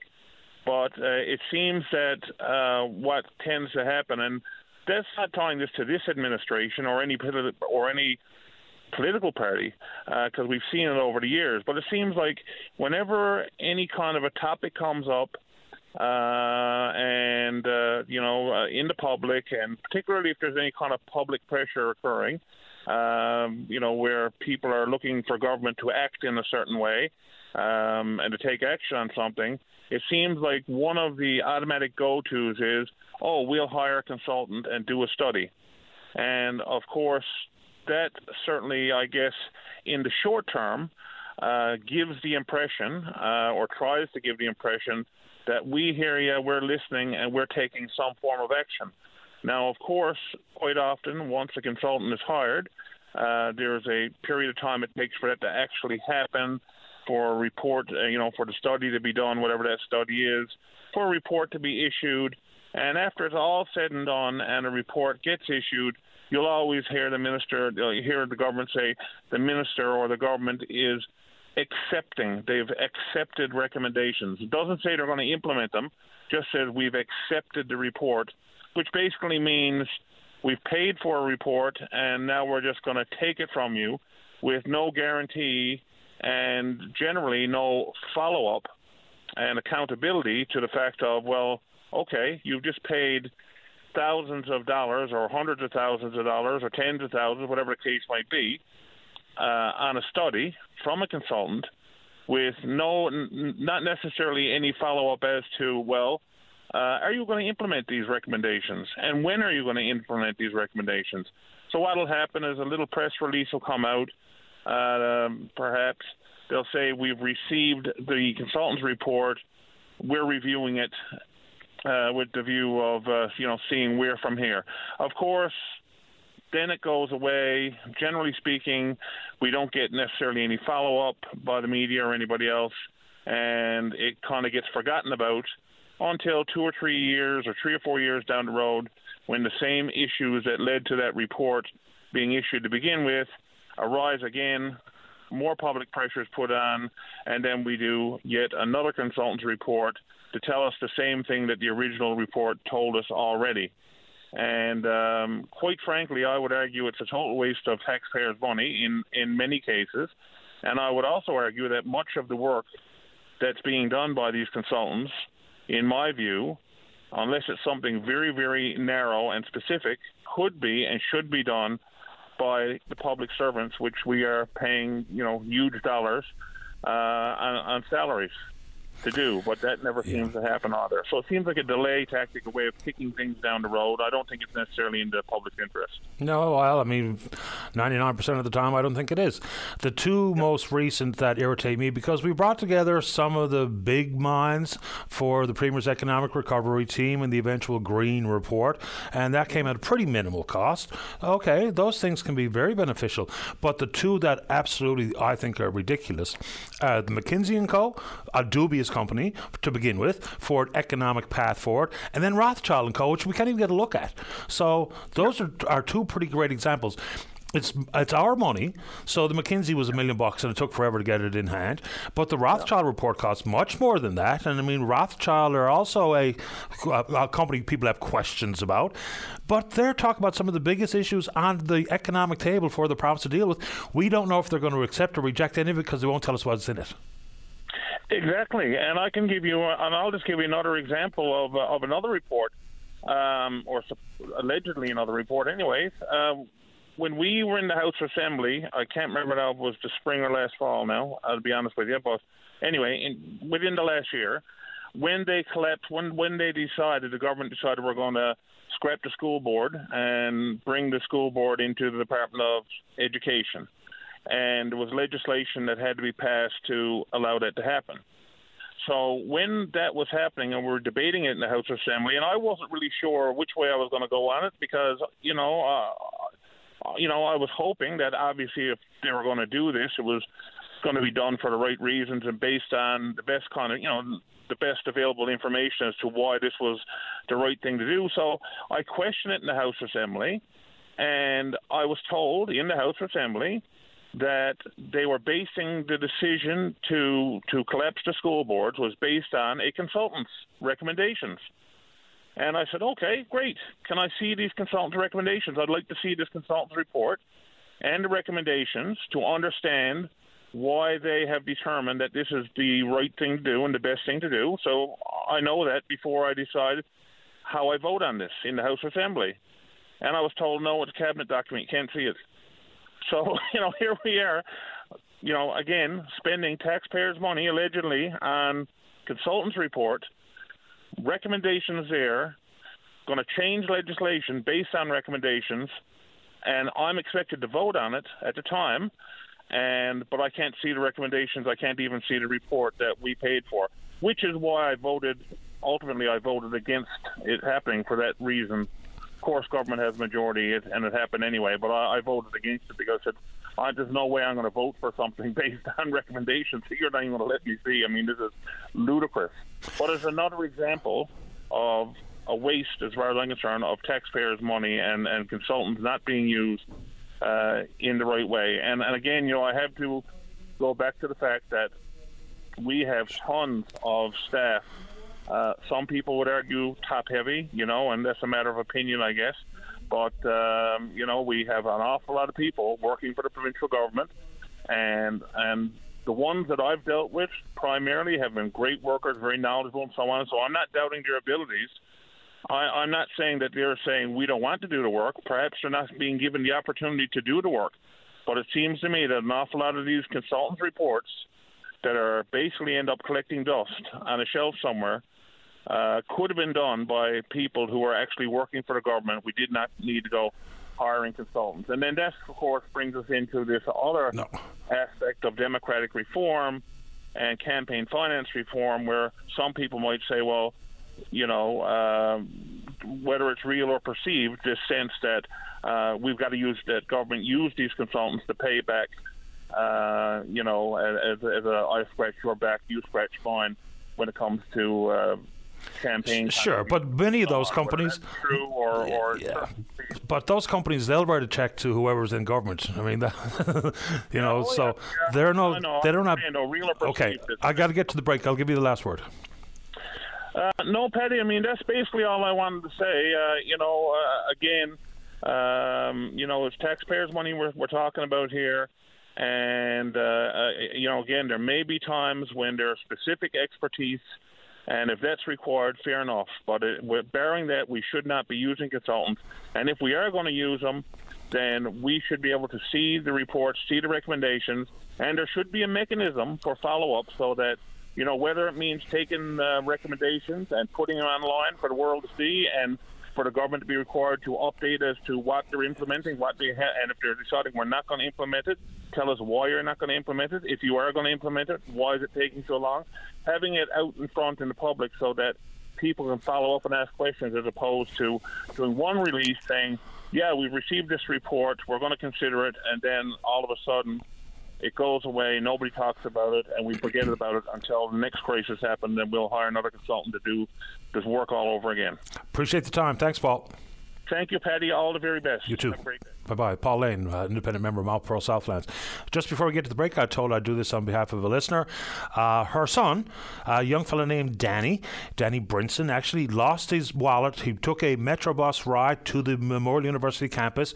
Noticed the wallet was gone after he arrived. They haven't had any luck with campus. They haven't had any luck with Metrobus. There was a bunch of uh, ID stuff in there bank card, driver's license, MCP, bus pass, no cash. So if you picked it up, can you please reunite Danny with his wallet? Uh, his number is 873 5735. Lost Wallet, Danny Brinson, 873 5735. Let's take a break. When we come back, George has a home in home insurance issue because of what? A fire hydrant. Okay, don't go away. Welcome back to the show. Let's go to line number two. Good morning, George. You're on the air. Good morning, Paddy. Uh, thank you for taking my call. My pleasure.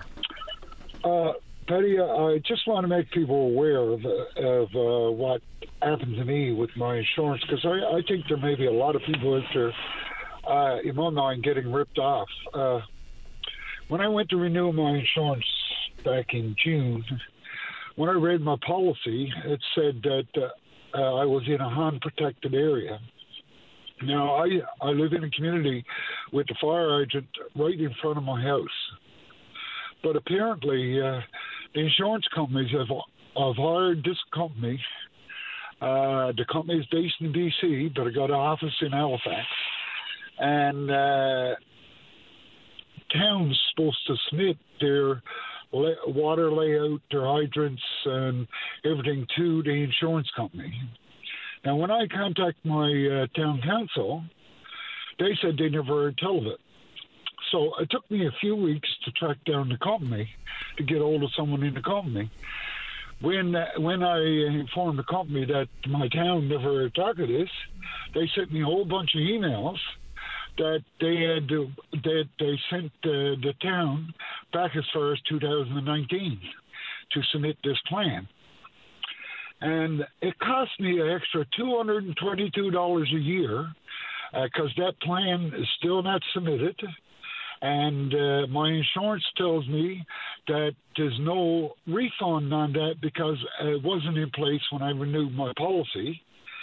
And my town council is telling me that they're not responsible, so I I have to pay the two hundred and twenty-two dollars uh, out of my pocket because of incompetence of, of my council uh, or does it rip off my, my insurance company? George, just so I want to make sure I'm understanding this. What exactly is part of the unsubmitted plan that's impacting your insurance? What specifically are we referring to? Uh, testing of the hydrants, uh, so they're up to par, uh, the layout of the uh, the hydrants in the community. Okay. Uh, th- now that's my understanding of what's required. I, what community are we talking about? Eastport. Eastport. I mean, I thought, and I mean, I've seen hydrant testing, not frequently, but you do see it happening. Is it not something that's a normal course of events for the municipality to take care of? I mean, what does the town say? No, this is over and above uh, a normal normal procedures. Okay. But but I mean, when I approached my town council, and I mean, uh, they they said they had no recollection of it. That was the response that I got. Okay? Yet the emails was sent to them back in 2019. I have a copy of all the emails that was sent. I mean, there's, uh, there's incompetence on, on my council that I'm paying paid for my uh, council bills for the last 50 years. And I mean, uh, I mean, here I am. How many more people's out there like this that didn't didn't look at their policy? And here I am, less than uh, uh, one kilometer from the fire uh, fire uh, uh, truck and and the uh, fire department building, one kilometer, and a fire hydrant sitting in front of my house that's deemed unprotected. It's sort of a strange thing for an insurance company to require that is over and above normal course of action for a community, whether it be the city of St. John's or the town of Eastport. So, like, I, I don't think that's in my insurance policy, for instance, and I do have a hydrant right outside of my home as well. And I would have to look, but I don't think that's ever even mentioned in my policy. Uh, it's it, it's not mentioned in in the policy. It's just all it says that I'm unprotected. Okay. And the reason reason I'm unprotected is because the town hasn't submitted their their uh, their plan. St. John's may have their plan submitted. Quite possibly, and maybe that's why it's not an issue for me. Uh, Dave, let, us see if someone uh, belongs to the council out in Eastport can talk us to this because if it's an issue for George, it's got to be an issue for everyone in the community. I mean, if they don't have a town plan submitted, I don't imagine that would have an impact on one, but an impact on all possibly. So, George, we'll see if we can get him on the show to talk about it. I requested a meeting with the mayor, and they refused to. To the mayor refused to meet with me. Now they did offer me, which I got the right to anyhow, to attend the council meeting. Okay. Uh, I, I got to say that, but they they flatly refused. There's no point having a meeting with the with the town manager and the mayor. They flatly refused to meet with me. And they might refuse my invitation or our invitation, but we'll try anyway. Yeah. I just wanted to get this on the airways because I believe that there's other people out there that does does not look at their policy and and because uh, your policy is either says you're protected or unprotected, and and uh, I say there's a lot of people in that community that have renewed their policy and uh, and never even never even noticed it, and maybe in a lot of other communities as well.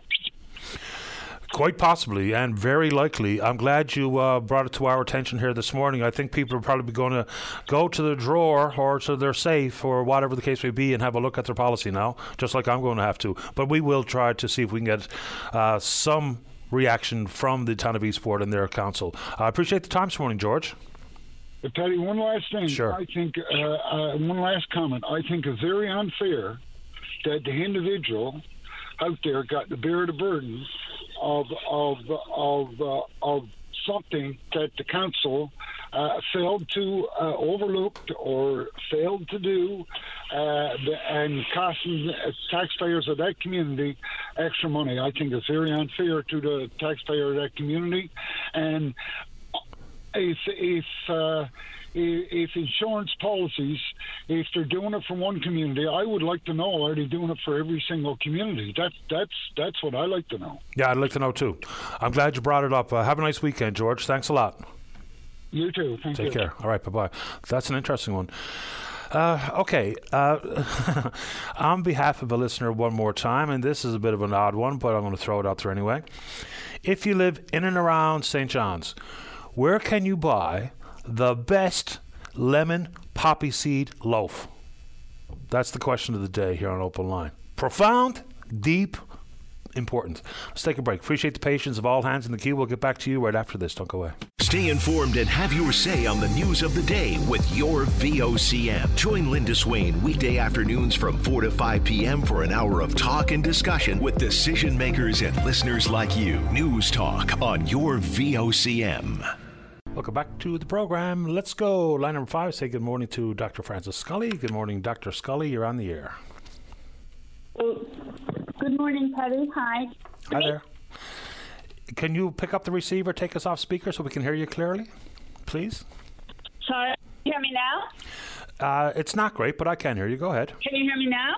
It's decent. Go right ahead. Oh, sorry about that. No problem. Yeah. Thank you so much. Thank you for taking my call. Thank you for all your work, and I really enjoyed listening to all the people who called in today.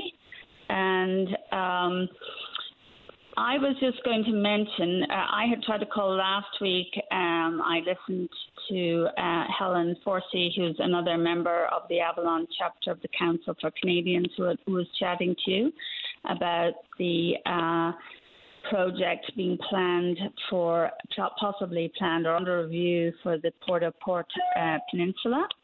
And I wanted to add a couple of thoughts. One is that this is another mega project, massive, and I think we do need to digest what we learned from the Muskrat Falls inquiry and apply it uh, before we start any more massive projects um, because, um, yeah, uh, in general, I think.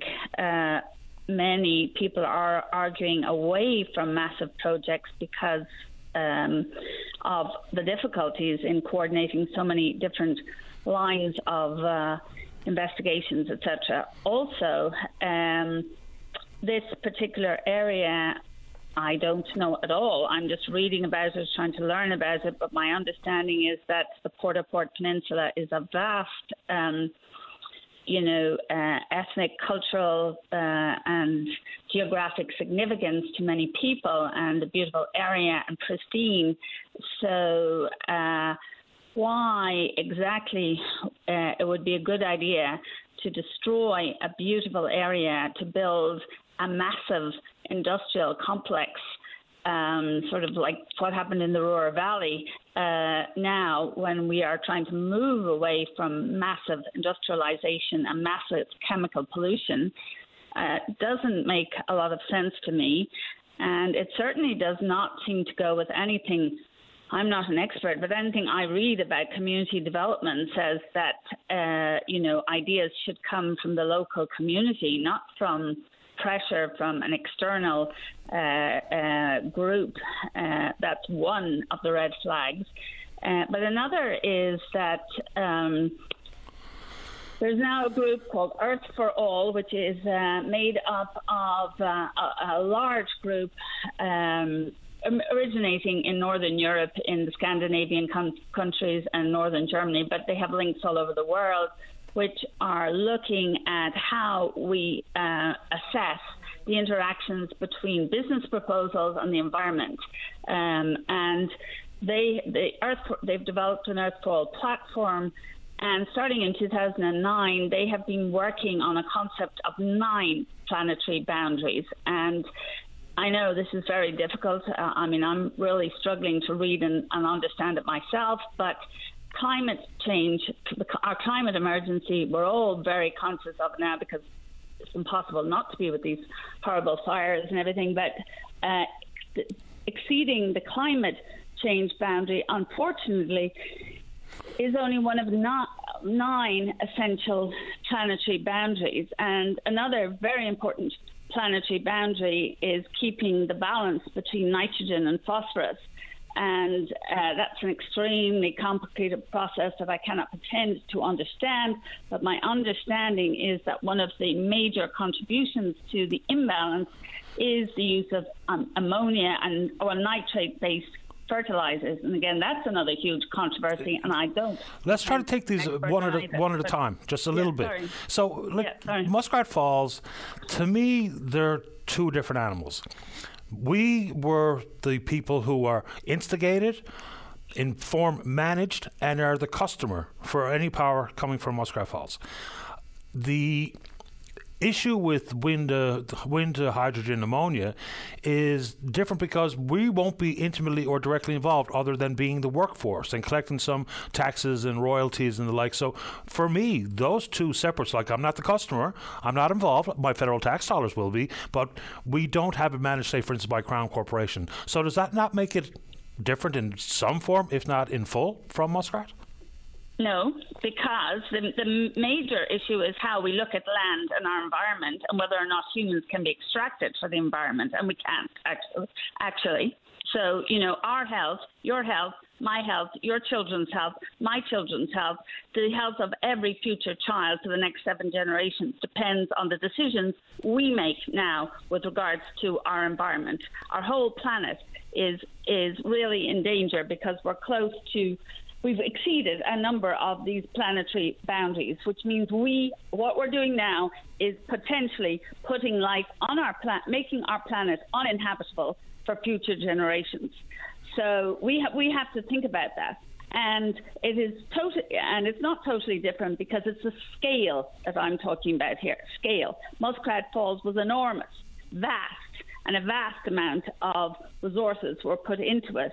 Um, and this, these plans are massive. They're massive. Plus, it's it's plus the people. You you and I may not live on the Port au Port Peninsula, but the, but there are people living there. And the uh, from what I can read and from all the discussions you have, you know, with people all morning, people know a lot about their local communities. I don't pretend to, but but people know a lot about, and the best decisions are made by people who care about these communities and know about these communities, not some external massive corporation who happens to choose that community because they think they're going to make some more profit. Plus, our tax dollars do come into this because Mr. Risley is looking for a tax break on this from the federal government. Oh, I already said. I, I, did say that.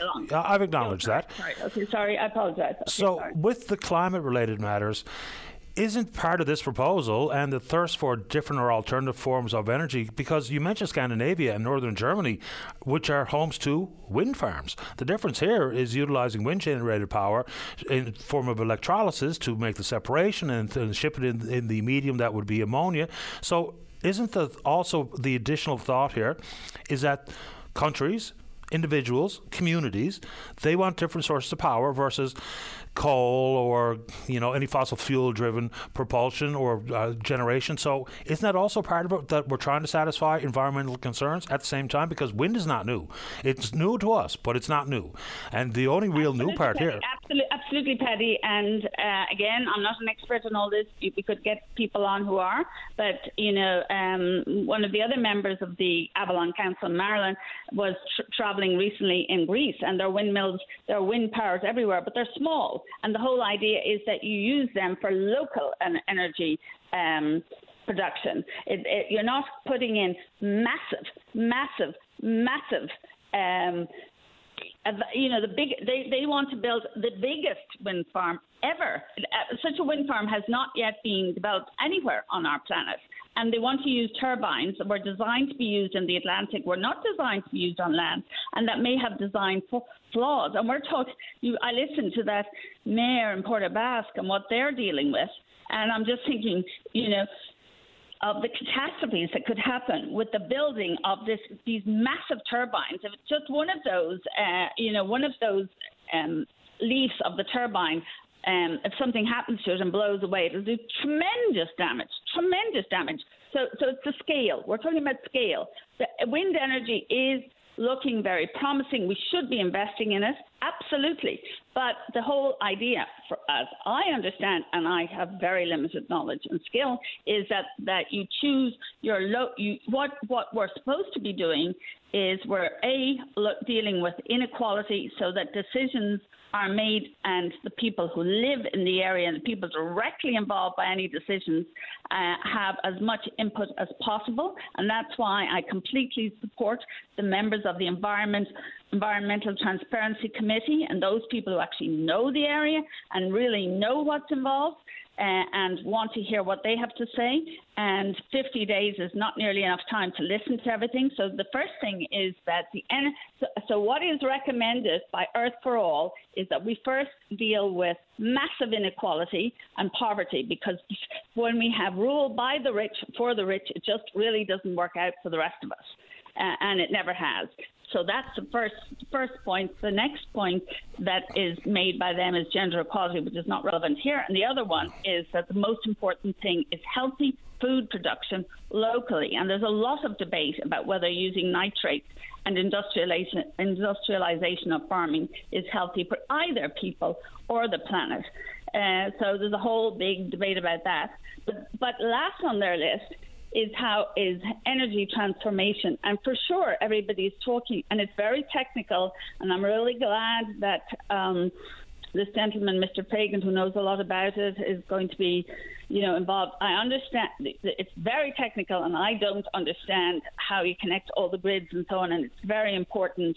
But but uh, the, there are a lot of people who do know a lot about it. Um, there's, uh, I think it's Nick Mercer. I listened to his talk, and he was, you know, he's doing a PhD in the area. I mean, it'd be worth hearing what he has to say. But wind energy, yes, is the way to go, but not not not in this form. It's not not you know this this is just using semantics. They are only building the huge wind energy uh, as an excuse for producing the uh, the ammonia for export. And for sure, there's profit right now in ammonia. I looked that up, and there's loads of money being made by it, but it is not helping uh, the planet, and there's nothing remotely green about it. So uh, this is this is a for-profit venture that people are interested in, yeah. and it's not because of uh, we want to live within planetary boundaries. Well, there's no such thing as green energy. We might as well get that out of the way. There's everything comes at a cost, regardless. You know, even if it's solar, well, you have to build a panel. That comes at a cost. Whether it be transitioning with hydrogen or natural gas or whatever, everything comes with some form of cost. There's greener energies, but there is no such thing as pure green. Hydro is not pure green. It comes with environmental cost. So when people lean on that, then you know, that's just uh, agenda driven kind of commentary because everything comes with some sort of environmental impact, some sort of societal impact. There's plenty of options out there that are better than some of the sources we've used for centuries, but you know, I, I don't know what we're going to do here with this wind. And it's easy enough for someone living in St. John's to not be uh, focused solely in on the size of the turbines and the footprint on the Port au Port Peninsula. But again, if we're ever going to use alternative forms of energy, regardless of where they're stationed, solar panel farms, wind farms, tidal capture energy, whatever it is, somebody somewhere is going to not want it close by where they live. And that's just been the nature of the beast, regardless of what we're talking about. Uh, and I'm not. There are lots of places. Okay, very very quickly. I do have to go, but I'll let you wrap it up. Yeah, not not massive ones, right? Like all over Greece, they are using wind energy. People are using wind energy, mm-hmm. but they're not destroying the entire environment. They're, we're not talking about you. This is not about using wind energy. This is about mm. building a chemical, a chemical industrial complex. This is what this is about. It is not about using wind energy. Well, uh, ninety percent of the concern we hear is about the presence of the turbines, not the ammonia plant. But the whole, I, the only reason that they're using these massive, massive industrial yes, I know, but they're big. dangerous things to, to make is, is to pretend that this is a green project and to gain from some um, tax tax rebates. That's why it's called that. Okay. It's all about producing ammonia, and it is possible that ammonia may be the only fuel that that will work for um, marine transportation and so on. That's that's what I'm reading. Apparently, I mean, And I'm not an expert, but but okay. that's not what they're talking about. They're talking about selling the uh, the ammonia, which and ammonia itself is highly highly toxic. Uh, so, okay. so anyway, so, so, anyway, thank you very much. Sorry. Appreciate the time. Take good care. Have a nice weekend. Thank you. All right. You too. Thank you. Bye bye. Uh, when we come back, Michelle, you're there to next talk about emergency management. Then we're going to talk about you know some of the announcements and the comments coming from the province about basically all in on aquaculture. That's not new, and the industry has had to rebound based on you know pandemic supply related matters and or massive die-offs and whatnot. The executive director of the Newfoundland Aquaculture Industry Association is Jamie Baker. He's also in the queue. Don't go away. Welcome back to the show. Let us go. Line number three. Good morning, Michelle. You're on the air. Hi, Paddy. Happy Friday. Happy Friday to you too, and I appreciate your patience. What's on your mind? Um, I'm actually calling regarding emergency management planning at the local level. Okay. Um, in my quest to become emergency prepared, I feel that I'm adequate. I'm prepared on a personal level. I feel like the government information on their website, but what I'm finding on the municipal level, there are a lot of gray areas. Um, there's a lack of emergency services information. Um, so, in my research and trying to find out more information on municipal websites, what I've noticed is it's impossible to, fl- uh, to find flood maps. You cannot find a flood map. Um, what you get if you call a community is to co- contact the government of Newfoundland and Labrador, which has a listing of all, um, I guess, prior um, studies done on flooding. Um, so that one was um, strange because that's one thing that you need to know are your flood maps. Um, another thing that they don't highlight on their websites is, um, and I'm saying most municipalities because I did a lot of searches and around the metro area, as well as out in rural Newfoundland, um, and there's limited information on evacuation centers, how they're going to communicate with people with special needs, like with hearing, visually impaired, citizens with language barriers, as well as where do you shelter and evacuate animals? Like simple things like this, which is, you know, I know I think the municipalities were mandated to have an emergency management plan in place since 2008 what I'm finding is the communication and the education on the local level is just not there. Wouldn't some of those things be based on scope and scale of whatever weather event or disaster people are facing? Because it's one thing to have a wind event versus Fiona versus a fire versus uh, other types of disaster. So wouldn't that make, you know, there's no way to have that black and white. This is how it works no matter what because it could be mm-hmm. vastly different well, scope and scale. I do believe that precipitation in the province is going to increase as the years go on, as well as we've had fires and we get wind. And now we just recently saw that Nova Scotia, as, you know, there's flash flooding. So these are all things that we're going to have to deal with in the future. And I much rather be proactive on the municipal level than, you know, reactive because for me, um, I just find that I wouldn't have much idea how to evacuate if chance we had to have a flash flood. I wouldn't know where the evacuation zones were to. I wouldn't be familiar with what, and I know a lot of this would come with, I guess, communication during the emergency. But as of now, I don't know the social media platforms being used. Um, I don't know if there's a neighborhood safety plan, which I know in a number of municipalities they find it helpful to have block buddies, so you know in your area who is vulnerable and how you can help. So with we know climate change is coming and i feel like better education and better communication is required by municipalities. And i and it's not just my municipality because i ask some of my friends do you know where a flood zone is? Do you know how to, uh, you would go about evacuating? Nobody knows. So there's a problem with communication and I don't know. I it's, it's funny when I was in my quest to find information, I ended up landing on a community in the United States with the same name. And what they, and of course, the United States has been dealing with these um, emergencies for years, um, and they pretty well have it down to a science. But what they found was engaging the community in the planning process was very important. Um, that way, the community understands the threats and hazards, and they're actually a part of the planning process. And socializing and exercising the evacuation plan. These are things that haven't been done. And, you know, that, I mean, this community had a fire that spread as fast as the length of 80 football fields per second. So, at times. So, they contributed their previous preparedness in socializing and testing the evacuation plan. Very important. And the community properly evacuated because of that and they knew there were predetermined evacuation zones. Now, this may all sound a bit out there for us, but this is the way we have to prepare now. And I don't know if I, I was surprised to learn that Newfoundland had a hurricane back in 1775 that killed 4,000 people and had waves as high as 30 feet. Now, would we be prepared for that now? I don't think so. a hurricane in this province that killed 4,000 people? That was in 1775. Huh? Yep. It was a, hur- a Newfoundland hurricane read this on the Weather Network, Net Weather Network, okay. and yeah, the tides and waves were 30 feet high. So I don't think that many citizens would know what to do for an evacuation process on that scale. So. Well, point is well taken. I mean, the governments, all levels, will encourage me to be prepared for potential emergencies as recently as yesterday when they talked about the new provincial website that is launched, but you can't see it yet, which is interesting. So, fair. They're telling me to be prepared. I would imagine I'm going to have to rely on my municipality and the province if and when there's something that requires me to evacuate, whether it be for whatever a flash flood, a wind event, a rain event, whatever, a wildfire, whatever the case may be. So, uh, uh, point taken. Uh, final thoughts to you, Michelle, before I have to get to the news break. Mm-hmm. Well, I just feel that one other thing I wanted to say here: cell phone service is a it's a major for rural Newfoundland.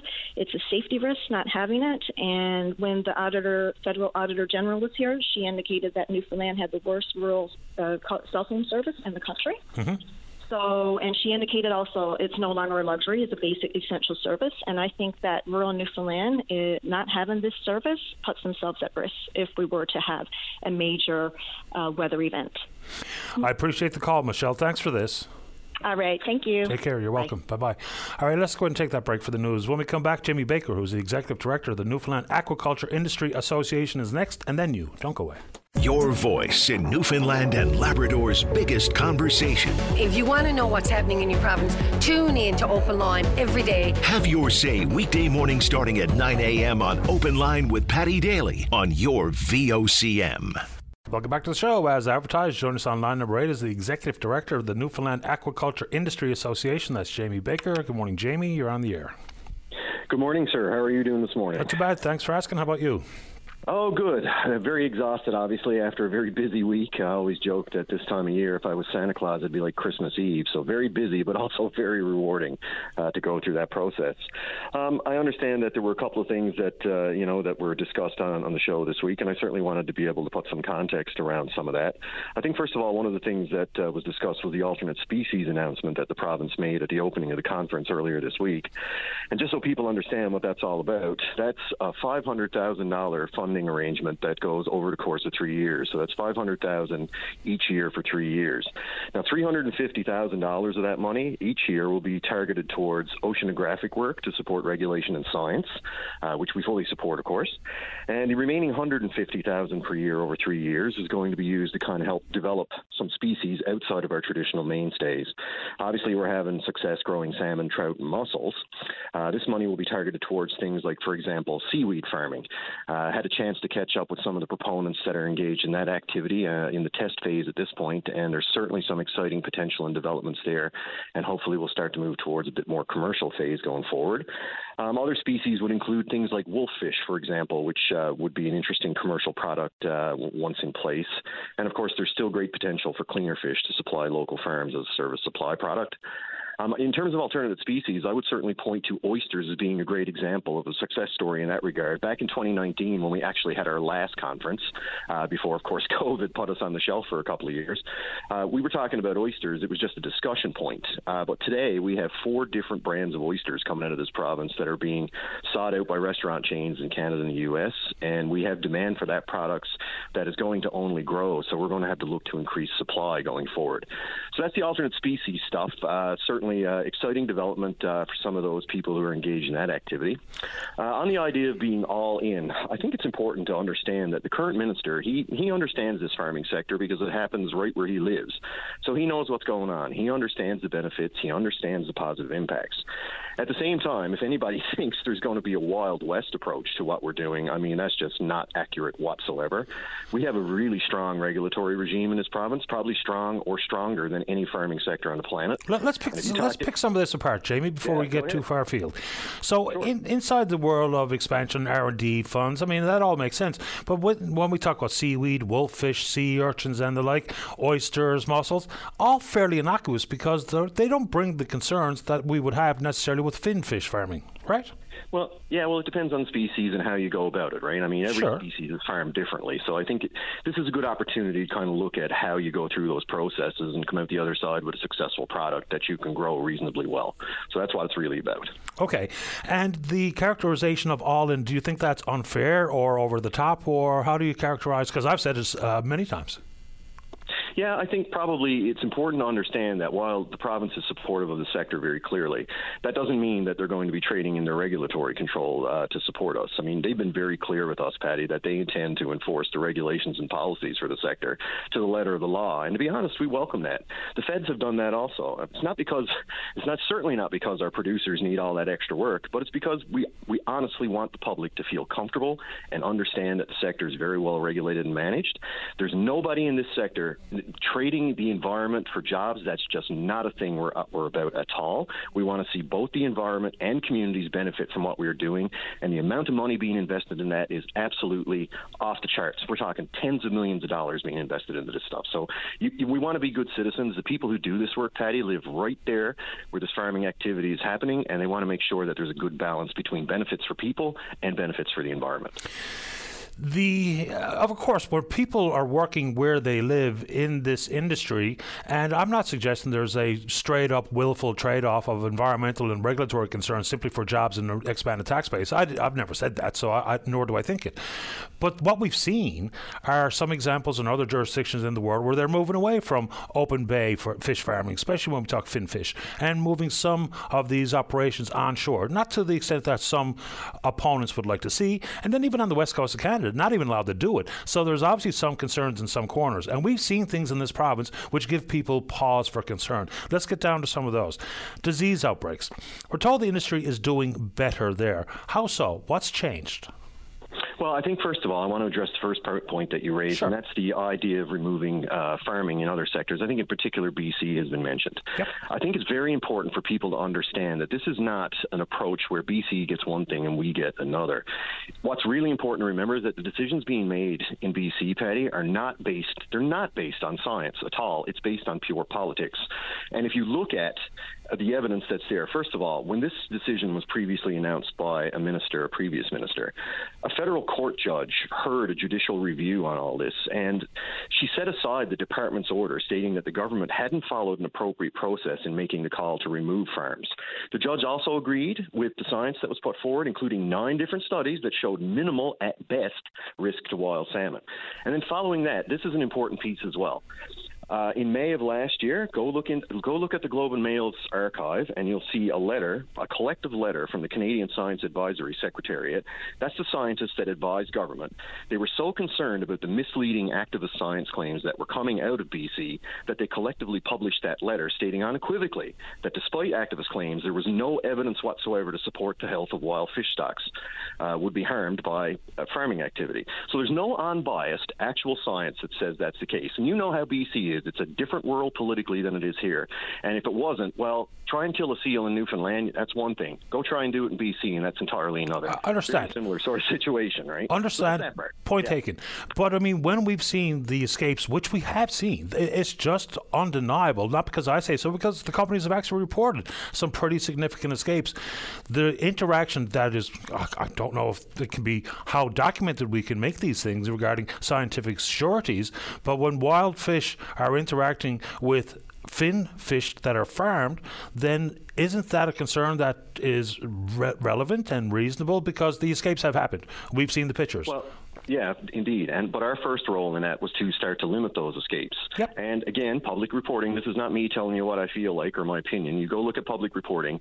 We have not had a significant at-sea escape since I think it's 2016 or 2017. We've had very limited in the last two years. I think there's a half a dozen fish unaccounted for in the past two years.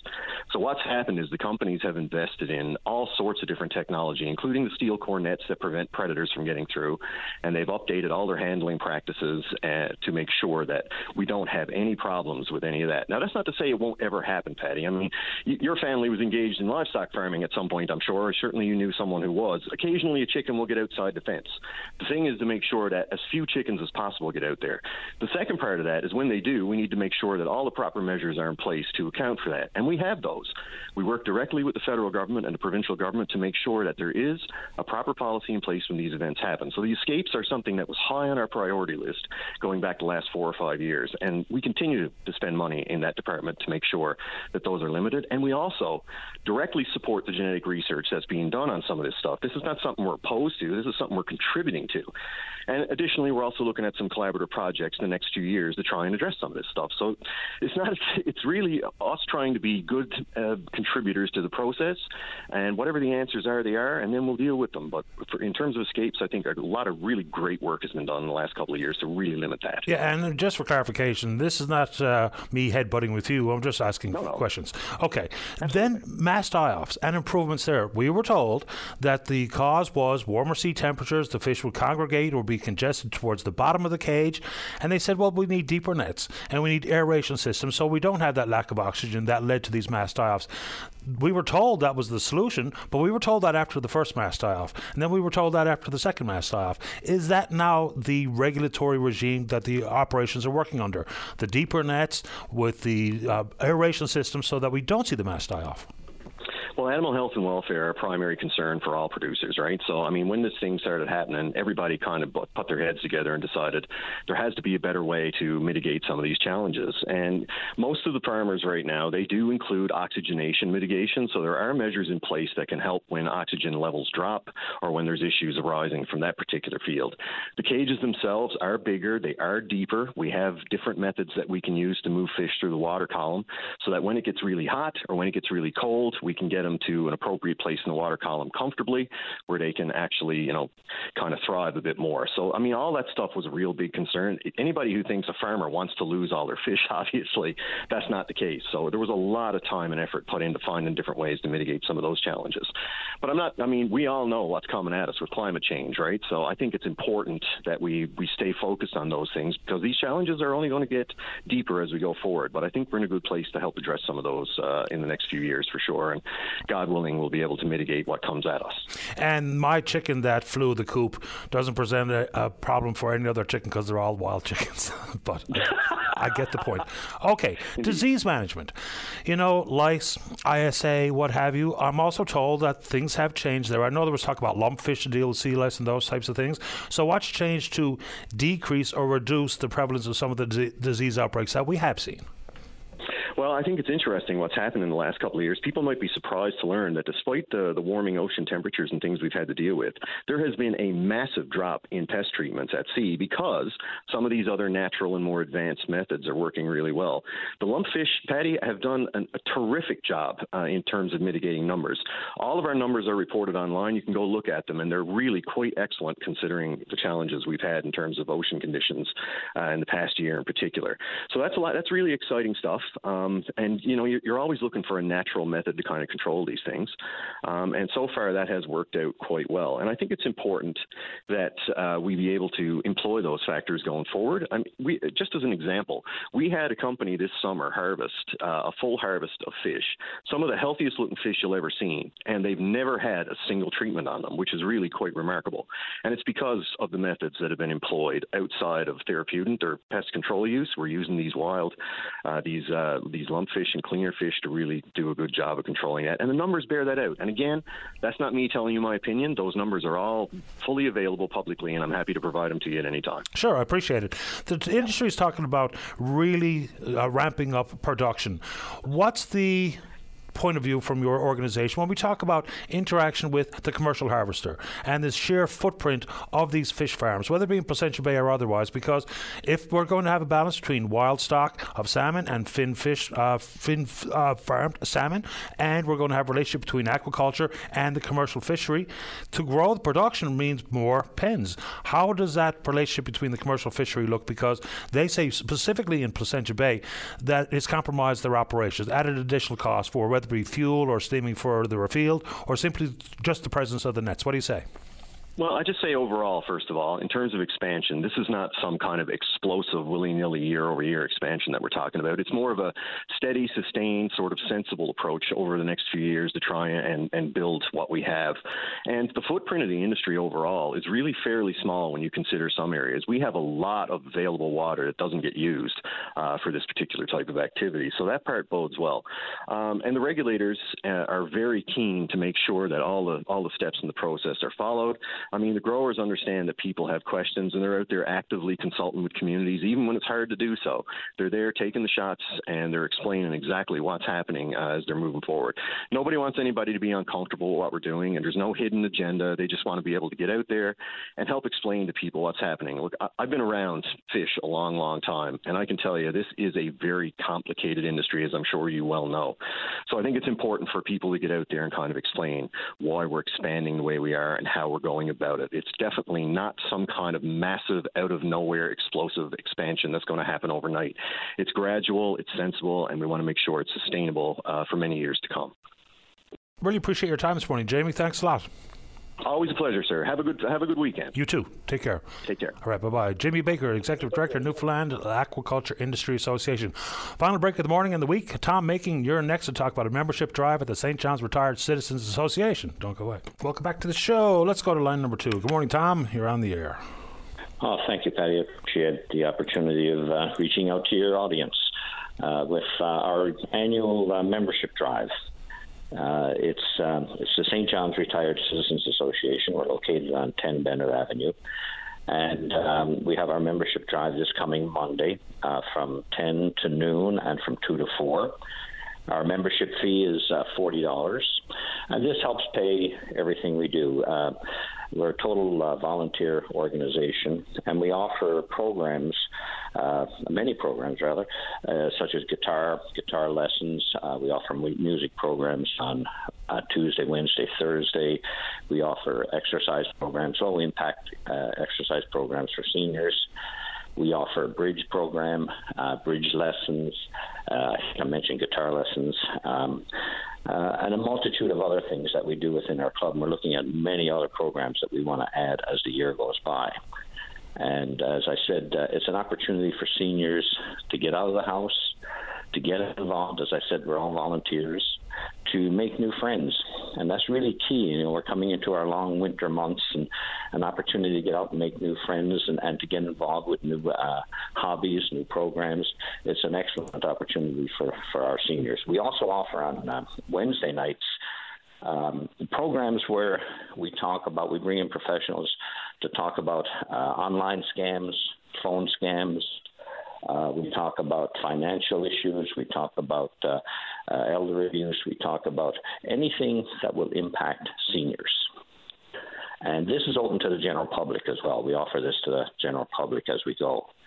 So, like I say, we have uh, our membership drive on this coming Monday. How many members do you currently have, Tom?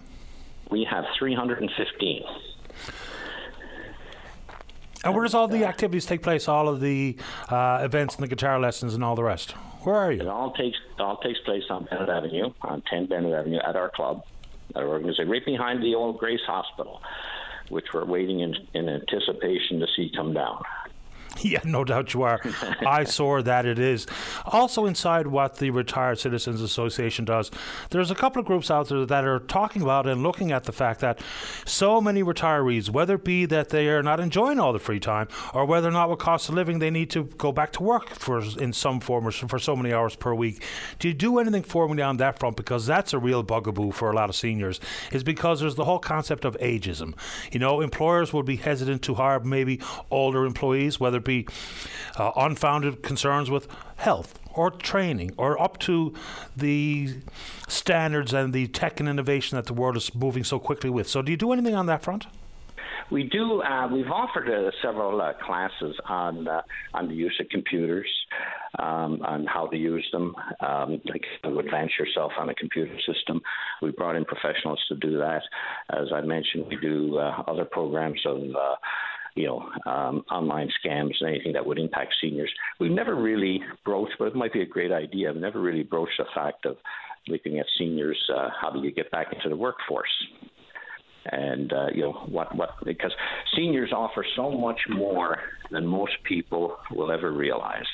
We have a background in so many different businesses and so many different areas, and we can offer so much expertise in everything, every business you can imagine, Paddy. Everything from uh, you know uh, retail into IT into finance. Uh, into childcare, into every every single avenue out there seniors have the experience. and, and it's really not utilized. As you just said, ageism is a real big issue.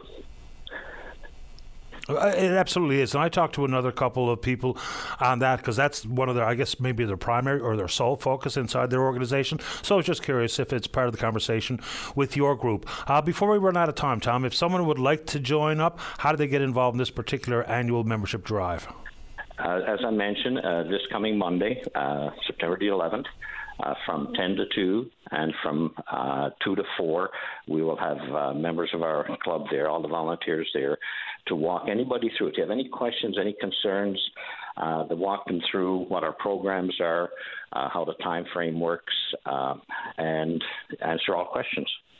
Good to have you on the show tom. Good luck with the drive Okay, thank you very much, Paddy. Appreciate it. My pleasure. Take good care of yourself. Have a nice weekend. All right, there we go. Tom Macon with the St. John's Retired Citizens Association. All right, uh, just about out of time. Big thanks to everyone who supports the program, all the listeners, callers, emailers, tweeters. You are all right. And we will indeed pick up this conversation again on Monday morning, right here on VOCM and Big Land FM's Open Line. On behalf of the producer, David Williams, I'm your host, Paddy Daly. Have yourself a safe, fun, happy weekend. Talk Monday. Bye bye.